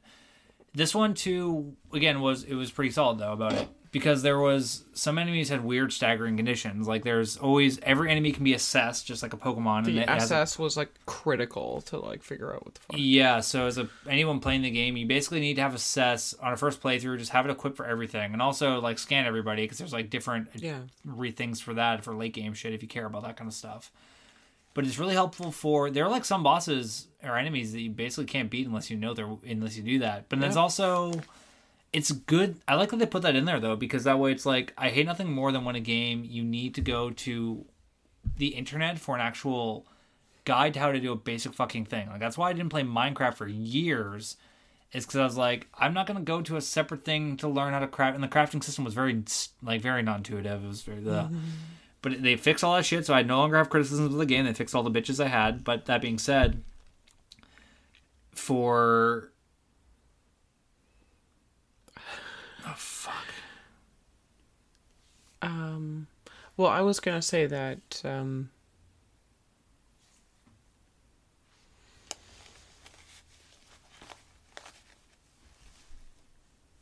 well, I was gonna say that one thing I like about a more modern um, JRPGs, and this one included, mm-hmm. is that they've made grinding less of a thing, uh, which I kind of appreciate because that like can really give me burnout if I'm playing a game. And like I remember like in uh, Final Fantasy X, you just have to like run around in circles Mm-hmm. just just to level up, and Yeah. sometimes that can be just too much. Like yeah, you're just sitting there like pressing buttons, maybe watching a movie or something. Who knows? Mm-hmm. but it's uh, and also with this one it's not like you can just run around in circles to find an enemy you actually have to go like see them walking around and then interact with them um so i you know i kind of do appreciate that that's kind of like a new thing Mm-hmm. these days Yeah, I agree. There was like really there was no grinding for me at all in the game, even in the end game too. no it was just mostly just figuring out which things you needed to use for certain bosses that were hard hmm like which weaknesses and which like powers you need to combine or whatever Oh, I remember my point. Okay, sorry, I was Yeah, talking yeah, about yeah. the sorry, the it was the Minecraft thing. So yeah, so Minecraft again, that system was unintuitive for a while, So the Final Fantasy with the assess thing in the game, it basically tells you what every enemy's weakness is, and there's only like a couple where it like hints at it. But and that's where I had to go for it, and that's like we'll get into the end there for one of the one of the last bosses in the second to last level. Okay. But essentially, the yeah, so the the the entire game for the most part gives you like uh, with the Pokedex, I'm like, hey, every this weakness is get, uh, or weak against electricity, or it's their strength, or whatever, right? And you can use that against them. So that's and because the game and you, I'd say that even on the playing through the game on normal difficulty, you don't have to.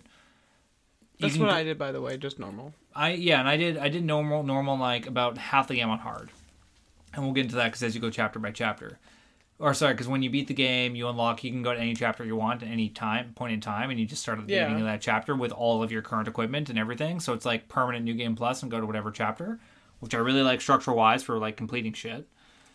However, or not not however, but anyway though, sorry, the but yeah, playing through the main game, there's only a couple bosses, like I'd say like Hell House, which is awesome, but and there's a couple others, and maybe the weird sewer monster thing. I'm just gonna let your imagination pick or make something up there. but basically, those things are very like I actually had to pay attention to the bio it tells you, and it'll tell you interesting things like this thing will be like when it does this tail whip thing, then it'll be maybe it'll be weak then, uh-huh. like it in the description of the animal or whatever, it'll tell you a thing like that, or it'll. But then sometimes they have weird stagger conditions too, where they're like there's these weird.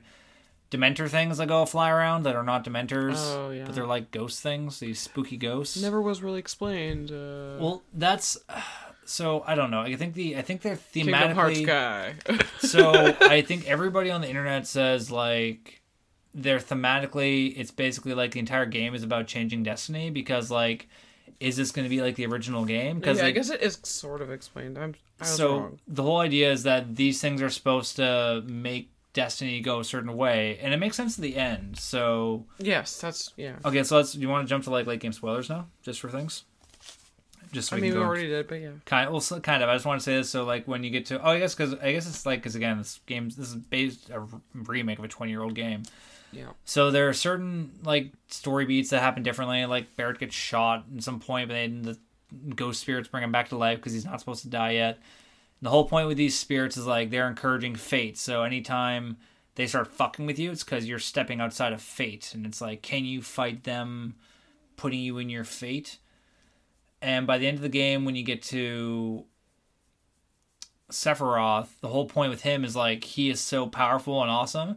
He cuts through them like nothing, and no, he makes his own fate because they don't want him to do because they don't want him to fuck the planet over either. Because apparently, like these are spirit ghosts that speak for the Probably planet. like the life force part of it. Or That's- it's like- maybe that'll be revealed in the next game as an extra layer. of it's like a weird thing. theories. Here's where, and again, this is like where I hope that he has a team of writers with him because again, he does not, he is not the best writer. So it's like good, Yeah, please. Well, I mean, at least he has a structure to go in, yeah. right? Like uh, like uh, Game of Thrones wasn't ruined until the source material materials was uh, That's a good point. right. No, that's a good point. So he has he has like the skeleton, so he has to, just has to kind of add like flesh and flesh so and hopefully shit. he doesn't try to add too much flesh and shit. Yeah, There isn't just the old game. There is also Advent Children, which adds a lot of can- canon, Mm. and then uh, that book that you found. Mhm. That's like it, kind of in between. I gotcha. Yeah, and there's kind of like it, it's So all, there's a lot of laid out story work for him. and that's it, and, and that can be good, right? It's just that again, it's everything's possible, right? Mm-hmm. That being said, so the game ends though. I guess we'll say with like Sephiroth killing Shinra leader guy, except you see it because in the game, in the original game, you walk into his dead body, and this one you see Sephiroth kill him in front of you, so it's slightly different. Then, Yeah. then you fight Rufus on the roof. that was one, that was actually one of the harder battles for me. Oh, dude, and that's a funny thing when I was googling it because I actually had to. I think I actually had to Google for Me that one too, too me because it was like that, and I want to get into that where that was like Because he didn't specifically have like a weak. And there was Yeah. the dog. Oh, there was a no. fucking uh, dog. well, I actually figured out if you got rid of the dog first, he was significantly Yes. easier. You just triple slash, just triple Yeah, oh, slash yeah. him and the That- dog that I because you separate them. Because if you separate them, the dog can't activate work. He has to give a command. exactly.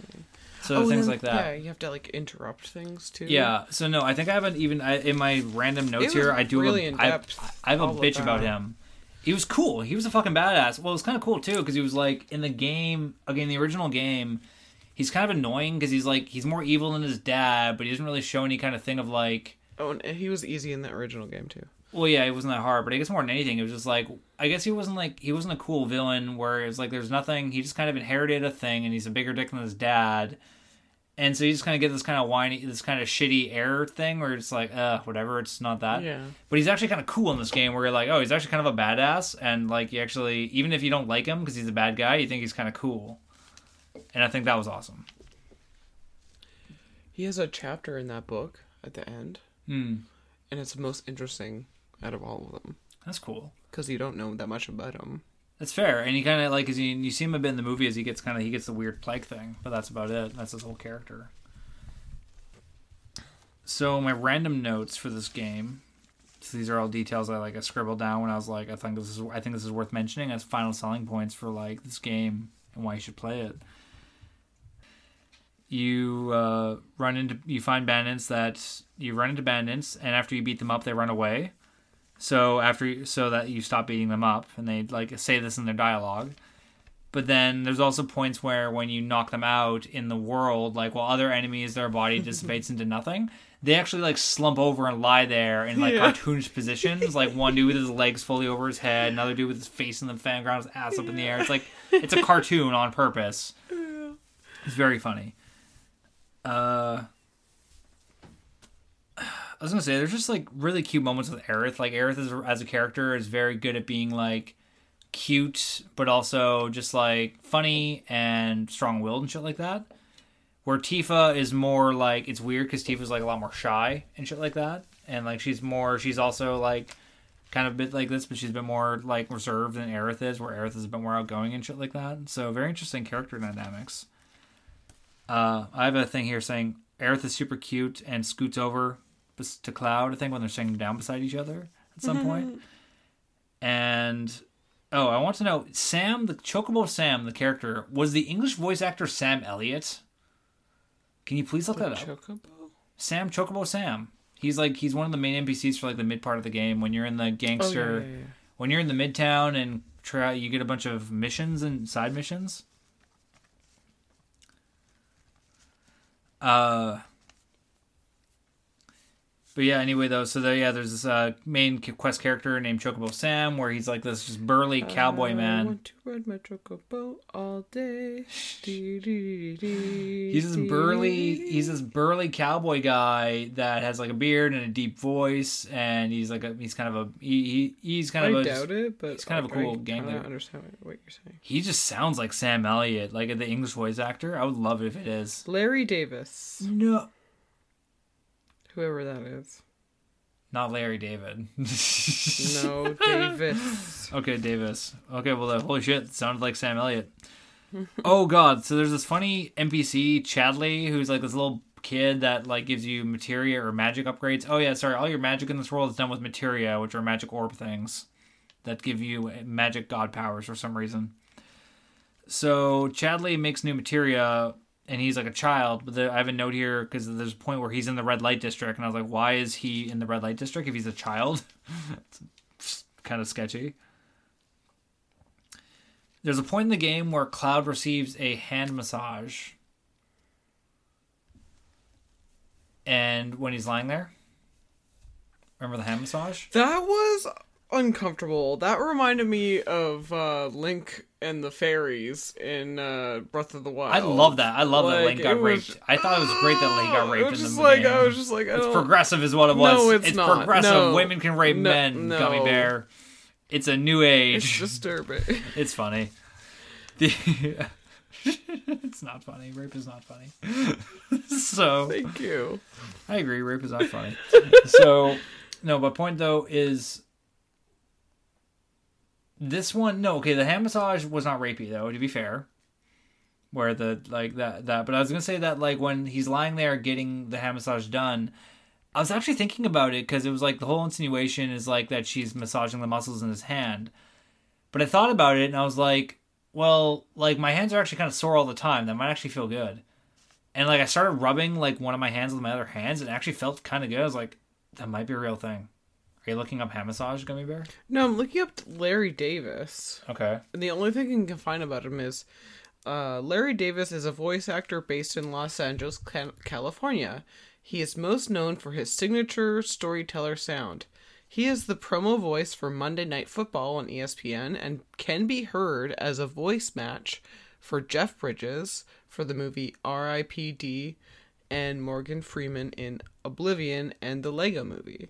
He is also known he is also the voice of the hit t- TV shows Border Wars and Nat Geo on Nat Geo and Barbecue Pitmasters on Destination America, whatever the fuck that is. Wait, was that not Morgan Freeman in the Lego movie? I can't, I don't know now. I'm Oh confused. was it Larry Davis? No way it was Larry Davis because he doesn't have an IMDb. I think it. Now we're getting off track. Well, I was gonna say too. Quickly pull up. Hand massages are a real thing. Cool. Keep talking about. I will. I just want to. I just want to. I, I did want to know that, and we never. I didn't forget to look it up before the show. But no, hand massages are real. So worth saying. It's actually not a. It's not an insinuation. It's a real fucking thing. It's a tasteful, tasteful hand job is what it is. Yeah. Uh, oh yeah, Aerith explicitly has a line saying she won't let anyone fight her battles for her. Hashtag Lady Boss. Hell yeah. Again, she's not annoying about it though. It's great. Like she's a good female character without being annoying. She's like empowered without being annoying. It's possible. You just have to write her like a good Yeah, character. they did a good way. They did a great way. She's better than Brie, Brie Larson.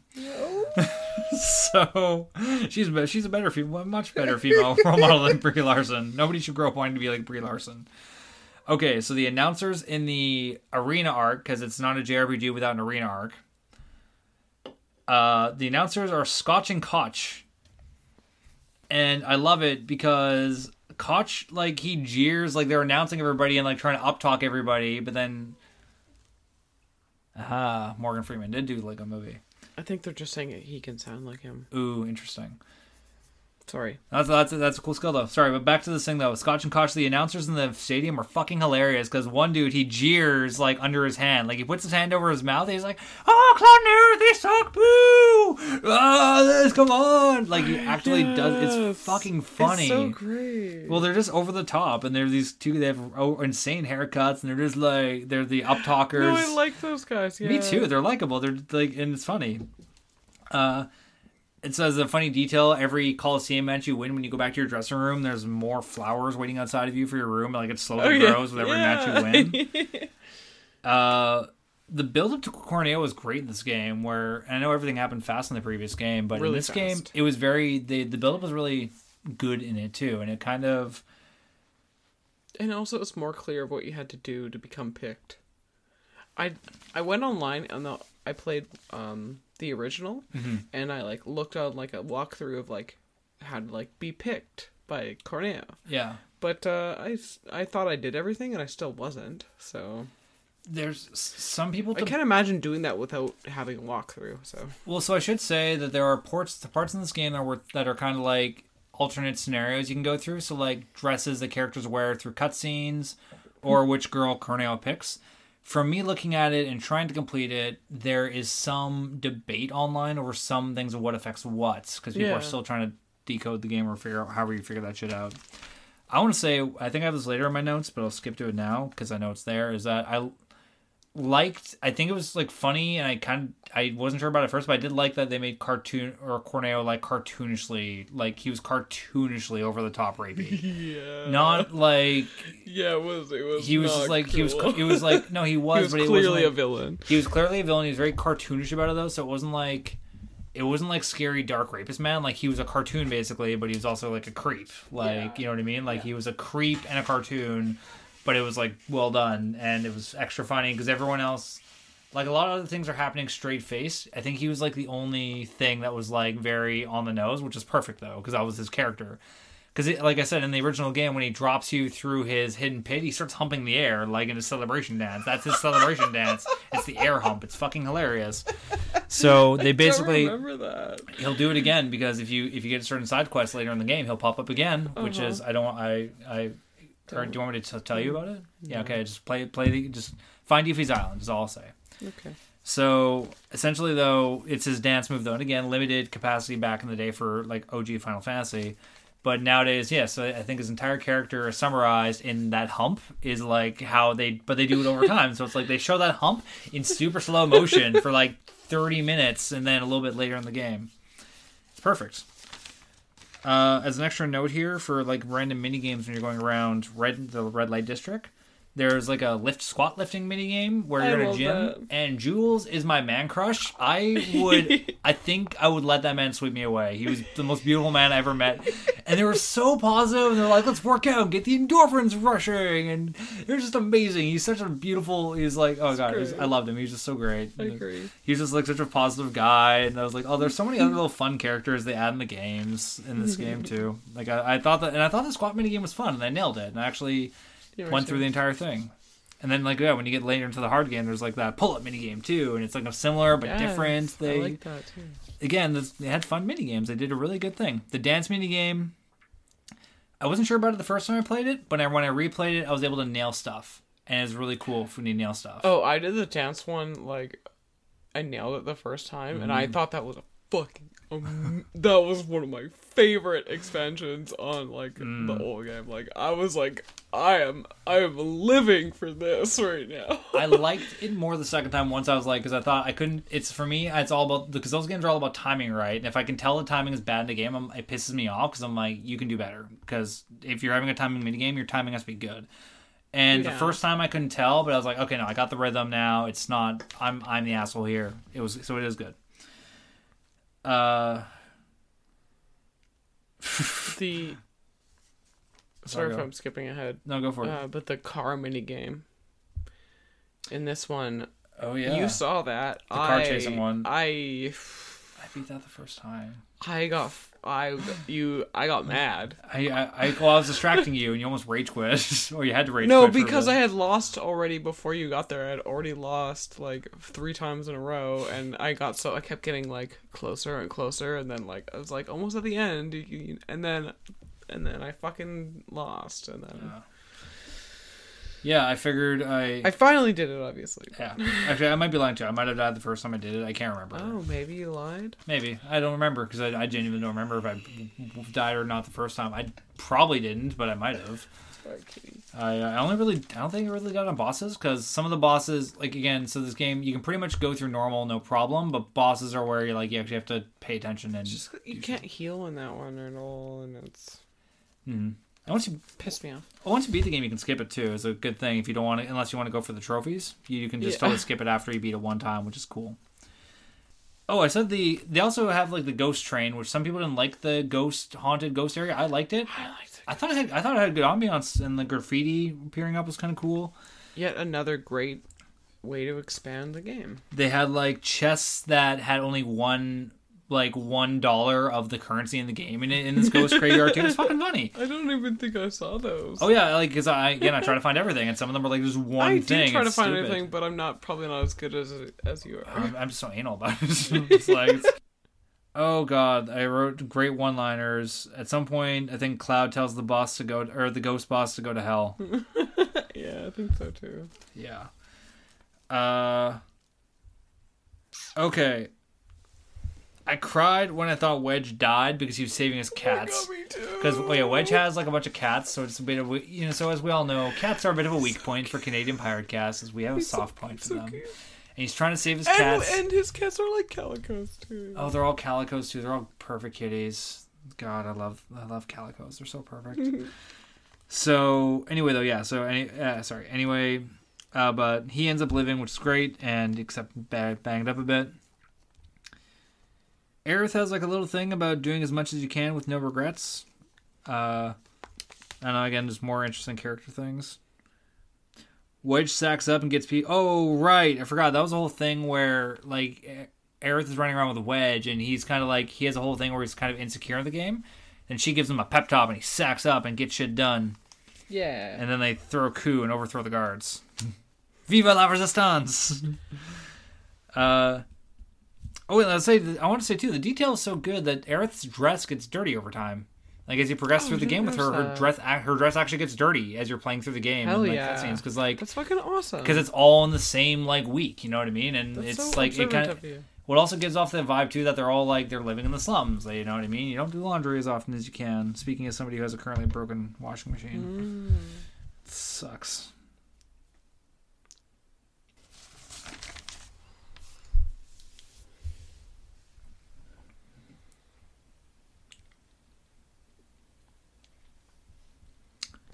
Rude is secretly a nice guy, and he lets you guys get away, kind of, and a bit he pretends to like kind of ignore you. So, because again, he's not a bad guy. He just gets paid to do bad things.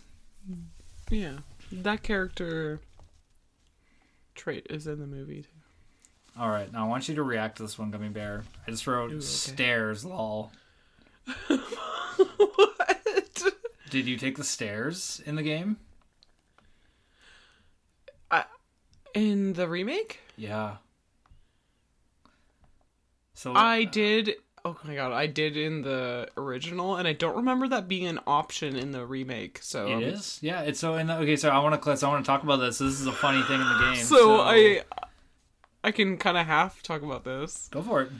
Because in the original, I We'll tell the- people what the setup is too, so they know the context of the stairs. It's that we're like, oh, at. are we gonna go up the stairs and be secretive? into or... the Shinra headquarters. Yeah, of the Shinra like headquarters to the top. You have to go to the top of the stories, building. thousand story tall building. or are we gonna like just barge in and like make a scene Mm-hmm. and in i don't remember that being an op like i don't remember that com- because it was a few like quite a few months ago when, when i played i don't specifically remember that coming up in the remake but i did more recently play the original as a comparison Mm. um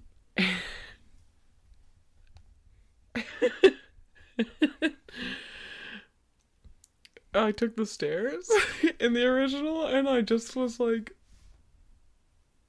Am I being trolled right now? like is this actually endless? Cuz like some of the dialogue is like, "Oh man, we're so tired. Uh, uh, are these stairs endless?" He he he. Like that's even part of the dialogue and then I kept Uh. going up and up and I was like, "Oh my god, maybe that that was trying to tell me that it is and I need to go back." The oh my god, my, It does end eventually. Uh, I was gonna say the well, okay. So in the remake, if you go up the stairs, and again, the whole thing is like, oh, do we go up the stairs or do you fight people head on? In both games, yeah. Uh, and I don't know why I missed that in the remake though. yeah, well, it's uh, maybe, Maybe that was one fallback of it being audio. Was that um seventy stories. Yeah. So you basically walk up like you. I think you walk up like sixty floors basically by stairs, Yeah. essentially, something ridiculous like that. And okay, so here's what's here. Okay, so oh god, so here's my second note on that is Barret sings stair songs. Yeah. So there's something like that in the new one. So okay, so basically there's a point where he's charging ahead of you because he's being gung ho about it, and he's like, "Fuck you, Cloud, I got this." And then they're just going up there, and Tifa's like, "Barret, pace yourself," and he's like, "Ah!" And then like he wins himself, and then there's a point where you pass him, and he's like, just like breathing over, and you pass him, and then you kind of get ahead of him.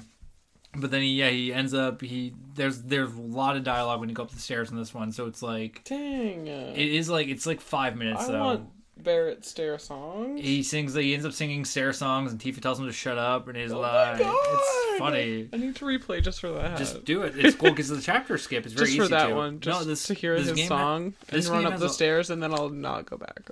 No, like again, this game has a lot more replay. It's replayability and more accessibility. Like I will go back and complete this game eventually. I'm just burnt out right now. I will never go back and Yeah. finish complete Octopath, but I will. I would totally do that with this game. Uh, but anyway, though, sorry. Uh, oh, I have lol. Scarlet Boob Lady uses a soldier for a footstool. And like some kind of weird BDSM thing where she he has to literally crawl around like it's a soldier. He crawls around with her like a dog. Like it's yeah, it's like a it's like a yeah, it's like a weird thing. It is a, it's a bit of a dirty thing. It's dirty. She's like the weapon. Is she the weapons designer or like the military? per- She's weapons designer. She's a weapons designer. yeah, because Heidegger is Heidegger's the, military. the, who has the laugh. Yeah. Fucking love that laugh. oh right, uh, she gets turned on by science? Question mark. She's into the Hojo. I guess. Wait, is she? No, I was just making a Oh, joke. I don't oh. know. She gets say, turned on by he- science, he's gross. obviously. No, she was like, because she was watching. She had her a- feet. She had her feet on the dude, and she was watching the material game. She's like, uh, she's just making sounds. I'm not gonna repeat it because it's gross. But she's making sounds. Okay. She likes science more than Bill Nye. I think it was just dirty. She likes science maybe a bit too much. The girl needs to take up a hobby like ping pong. she needs to just get out of that building and get some fresh air. So. Oh my goodness. uh, oh god. Okay, did you talk to the holograms in the Sh- in the Shinra building up top? This was my I think so. this was my favorite addition to the whole thing. Is that Refresh my memory. so when you're after you climb 60 stairs, you go like one floor after another and it's kind of the it's the Shinra exhibit that's open to the public at all hours of the day, 24 hours a day. It's basically four floors of Shinra Shinra propaganda essentially. But it's basically like how we Like make our power. Yeah, the museum, okay, who our yeah, things yeah. were, and like there's like stuff from their founders, a fucking gold statue of the Shinra bro, of the Shinra dude. It's gaudy. But they have a section where they're like, here are our divisions, and they have the different holograms for everybody that do it. And like nobody that is a, is kind of a, I think it's a joke, but nobody's hologram actually tells you what they do. It tells you about the character, but it doesn't actually tell you about their division. Like Hojo, I wrote Hojo's hologram is also a dick because he just says this is a waste of my time. I could be doing other things right now. and then Scarlet just like changes the subject of some kind of weird thing. And Heidegger just, I think he just says a bunch of like, m- like random shit. But yeah, so it's like funny how these holograms are supposed to inform you about their divisions, and it tells you nothing about them, their division, but everything about them. Domino has the best facial hair countersign ever. I'm not remembering what that means. What does that mean? Me neither. Who's Domino? I don't know. I just thought it was funny. Who is Domino? I don't know. Shit. There's somebody in the game named Domino, and he has a cool countersign. Apparently, I have no recollection of this. Oh man, I have to Google that.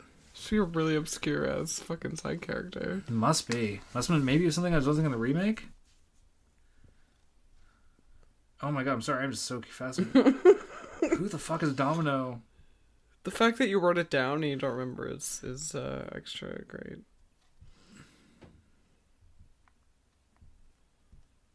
The mayor. It's the fucking mayor. Mayor Domino. Picture?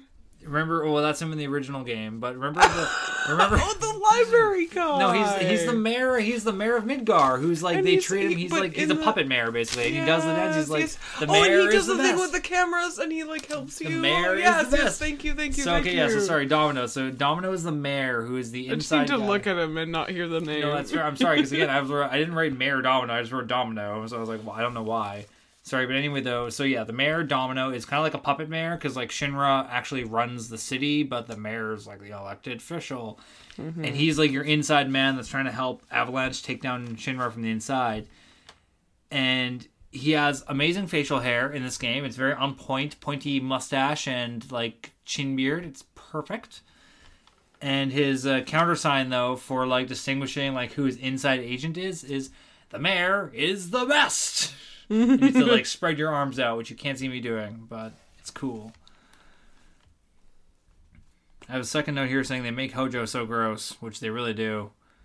It's like funny too because like scarlet's being like gross with like sex stuff but hojo is somehow grosser and he's not doing sex stuff he's just gross you know? Yeah, it's you know what i mean? Like he's just like he's creepy. like he like he's like he like he's like "Well, if, if we breed them, it's like ew. yeah, it's like he's like he's overly scientific. Like that's the thing too. Is like there's not no humans. They're all everyone just they're all organ sacks to him. He's like, oh, what's the word again? Oh, human shit. Organ thing.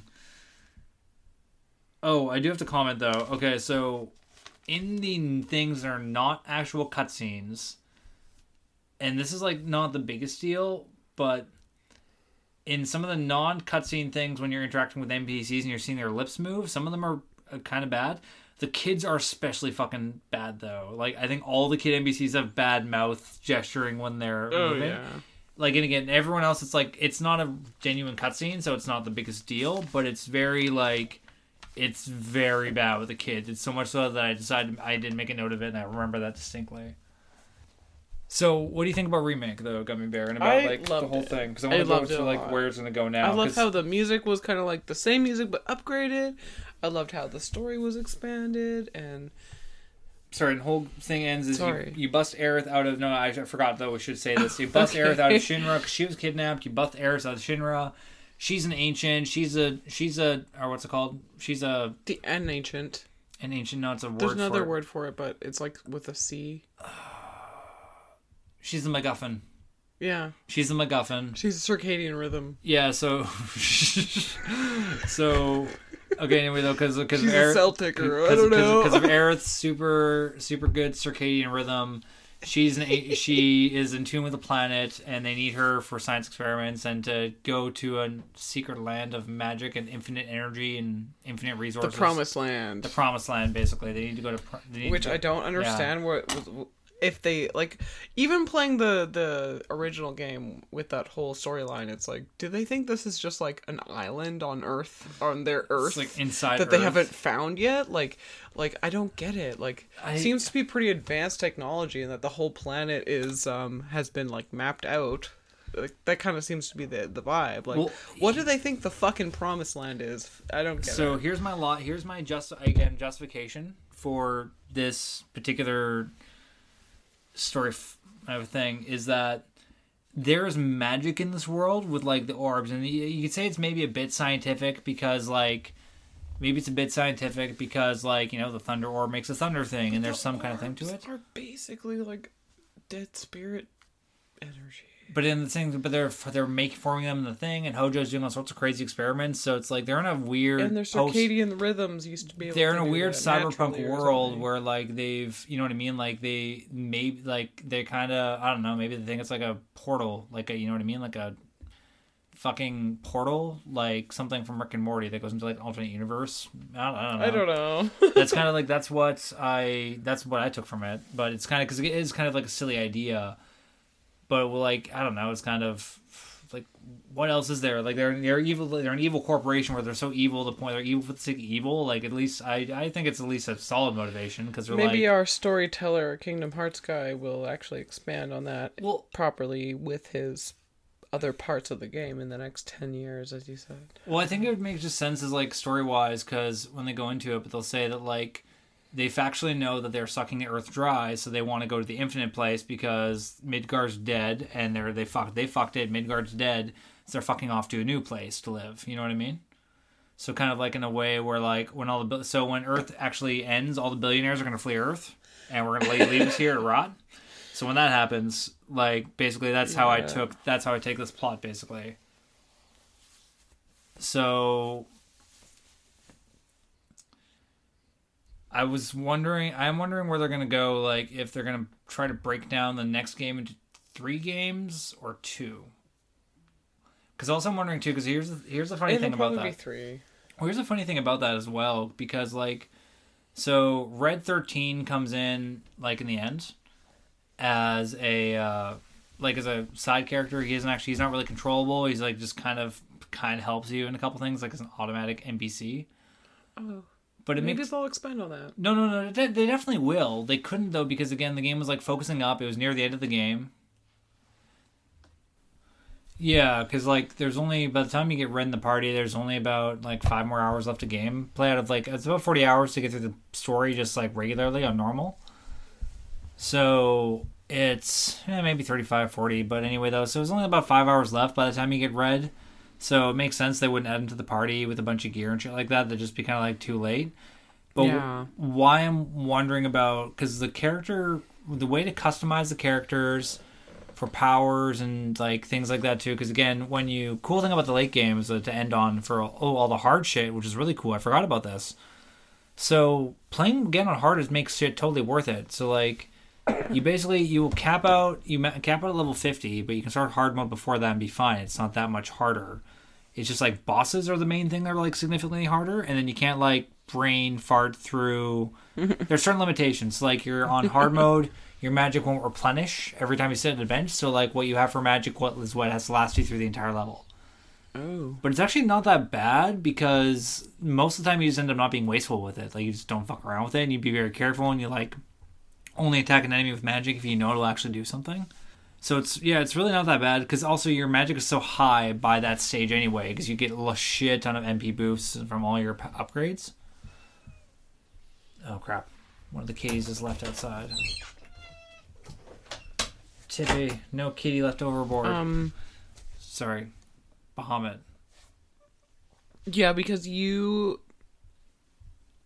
are mostly a completionist, and you got all of the the way that the the way that there's the summons in this game is completely different than the Oh, other the game. summons are fucking awesome. um, and you have to kind of earn them in a different way. And I only did like two or three of them, Mm-hmm. and I just kind of forgot about it before getting stuck in like being stuck in the story. hmm Um, where I just forgot to like go back and like try to get the up to get most of them. So I only got two of them. or no, two yeah, two or three, I can't remember exactly. Hmm there was like the demo one and then i think i got two other ones on my own. But you went and got all of them mm-hmm. which like i wish it kind of like had been more minded. Like i wish the game had more prompted me to do that. Mm-hmm. So i guess that would be like one of my only complaints is that it wasn't necessary to do that. And so i didn't get to see what they look like or what their attacks were like or anything like mm-hmm. that because i just wasn't like reminded to go do that and then once i'd finished the game i was like well i'm done now i'm not gonna go back so I get you. and I again though, I think that it is like the game is would be is fun would be fun to play through again. Like it is kind of it's different enough when you play through it on hard and you have more abilities. You kind of because also the cool thing is that you can actually all of your weapons have like a hidden tier of power ups that are fucking awesome. Uh, but you have to so there's like through the entire game you get like extra weapon points through just doing different skills and you get these little books to upgrade your stuff. But as you but as you compl- when you play through the hard mode as you do certain quests or beat certain bosses you get these extra books that push your weapons and make your weapons stronger. So it's like your character level maxes out but your weapons keep getting stronger the more you play through hard mode. So like your power starts scaling by you beating hard mode so you're still leveling up past the game and that's how I got Bahamut. So going through the summons mm-hmm. and in true Final Fantasy fashion, the summons are fucking awesome. I think that's what the series does best. Summons are always cool. yeah So the first one you unlock is Ifrit, the fire demon bro, who's like this giant demon guy. Then and there's also that is just classically always the first one you unlock in any final fantasy game Mm, okay, I didn't know that. it almost goes in order with which the summons I did not know that. Mm-hmm. So after that, well, this one, okay, what about this one? Because the next one was this is where it went off. Because in the original game, the next one you got was Shiva, but in this one, it's like the Chocobo. no no the chocobo is like i think that's i don't even think that's one that's in every game Mm. um it, i just mean the main ones like the main elemental ones I um that are in every game you get them in the same order I got you. usually in every Because yeah, there's Ifrit, Shiva. it, it goes in by that order. Ifrit, Shiva, then I think Thunder, and then Wind, and then Bah- Bahamut probably. I I. I can't remember exactly. So you know what I? You know what I? Which one I didn't? I again, they were all awesome, but which one I wasn't a big fan of is Fat Chocobo. I was like, you couldn't have done a different one that was fucking awesome. You just do like, oh, it's another Chocobo but fat. It's like a Aw, I love never- Chocobo, so whatever. Oh, again, they could have done another awesome one. They already had a Chocobo one. It was- either way, it was it was a really good one too. It was functional. It was very good. It just I wish they'd done a cool. And sorry, anyway, though, I was gonna say that. Uh, though sorry, there's Leviathan though. So after the next one is Leviathan after the Fat Chocobo, and that one I did. You do have to like I had to use strategy guide for that one. It's like kind of hard, but if you're high enough level, it's not that bad. You don't have to go to you don't have to do hard mode to get that one. Uh, and I beat the game with that one. to get Bahamut, you actually have to go through the game on hard mode. Is the only way to unlock him. I mean, disclaimer: you don't have to do hard mode if you don't want to. I I can't do hard mode usually. On, Oh, of course, of course, you don't have to. I'm just, I'm just saying it's not that actually. It's not actually that much harder. It's just like the I had bosses to are a bit look harder. up a guide to do Shiva because I tried like three times and I was like, what the fuck. Mhm. So I gotcha. It's uh, I just thought it was cool because like there's the the some content. people just aren't like, as cool as you. I'm not that cool. I just I, I get I, I I'm not. I Stop I, it. I obsess too much. I shouldn't. I play too many video games. It's not healthy. There's one time gummy bear where somebody's playing a video. I think they were playing a game. Okay, I- okay. Compared these two sentences, sorry. I play too much video games. I do too much meth. Healthy? Well, one's slightly. Which one's other one. healthier? I'm just saying it's not that bad. Like One's more fun than the other one. Do you know which one it's video is? games. Yeah, it is. video games are way more fun. Yeah. Video games are way more fun than losing your teeth. I agree. you just have to deal with obesity with that one. So, sorry. Back on Final Fantasy, though. Let's wrap Uh, this up. yeah, no, sorry. I guess I was like my point. My whole point. Sorry, I kept I kept not getting to this though. Is that because the character building is so comprehensive, and again, even with those hidden skill trees and the weapons, and so many weapons, because there's like six weapons per character, four characters, so it's six times four, twenty-four, I told you not to ask me, man. more than something like that. And then, but then think about the Final Fantasy. They're only that's like a third of the characters, because there's Red Thirteen, Cid, It's, it's six, six time. six times four. it's It 24. is 24. Yeah. So there's Red 13, Yuffie, Vincent, Cid, and Cat Scythe. Yeah, is it Cat Scythe or is Cat Sith? I thought it was, I, always, I always heard it pronounced Cat Scythe. Me too. But it's spelled Sith? And he's not in the movie, so I don't have that reference. So there's. And he's also not in the game yet. So there's It's- verbal. well, they show the cat, and it's weird though. but and, they don't say his name. He's not like there yet. Eh, well, it's a spoiler, and I, I can tell you the spoiler if you want to. Want it's, you'll find it out if you play the game though. Either way, I did play the game. like all the way, all the way to the end though. You to beat the game, The remake? the the original. Oh no, I haven't. Yeah, so the cat scythe has a, secret identity. you oh, I know that from reading the book. Okay, yeah. Sorry, but I was gonna say though, I just counted up seven characters, I think. So yeah, there's like only a third of the fucking characters in this game so far. Mm-hmm. Yeah. So it's so yeah, like the I'm just thinking that it'll be interesting to see where they go with it because just the amount of characters that you're gonna unlock in there too. Because again, you gotta start off with all the main ones, right? And, yeah. and Well, I can't wait for part two. me too. Well, we'll we'll do we'll tell we'll tell you guys about it in like a decade or so when it comes out. Uh final final thoughts though before we close everything up here. Great game. Yeah, I would play it. I would give it ten gummy bears out of eight Ooh. Because it's worth playing the new game plus enough to get Bahamut, and I might go. I might do more, but the someone was cool. It was worth it. Nine out of ten noodles. Only, only minusing it just because of some of the awkward character redesigns. Yeah, the game's not perfect. oh It's- no, I'll say nine point five. It only gets 0.5 point, points less because it, it is that great. It's really great. It's It's a minor complaint, so I don't know. Maybe it gets nine point nine. I don't know. it's worth Somewhere in that range. it's worth it's worth beating. tired. I, would say it's worth beating if you're a completionist. It's worth completing. Is this was later Say. than we usually do this, so Big game though. Big JRPGs. They're huge. hey everybody, thanks for listening. No, no more JRPGs for another ten years. Okay. Oh, sorry. I mean, to interrupt. I was being like, I'm done with JRPGs, JRPGs for a really long time. Is what I'm saying. After 200 hours.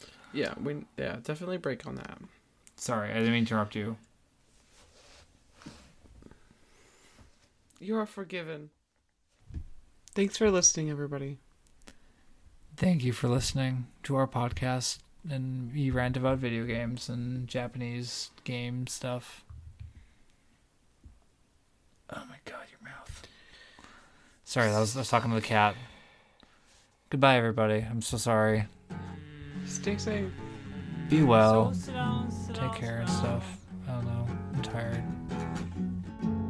Been a couple of fights, you were nearly blinded. Mm-hmm. Yelling out the wind won't do much good. Mm-hmm. Thanks again to anyone who listened to our podcast. We appreciate your attention. Please reach out to us on our Canadian Pirate Cast email, Facebook, and Instagram pages. Like, sub, share. You know the drill. We love it when people reach out with comments or feedback. We also have personal social media accounts if you want another meaningless Facebook friend or a silly Instagram account to follow. Be good to yourself. And take care of each other. Bye. Bye.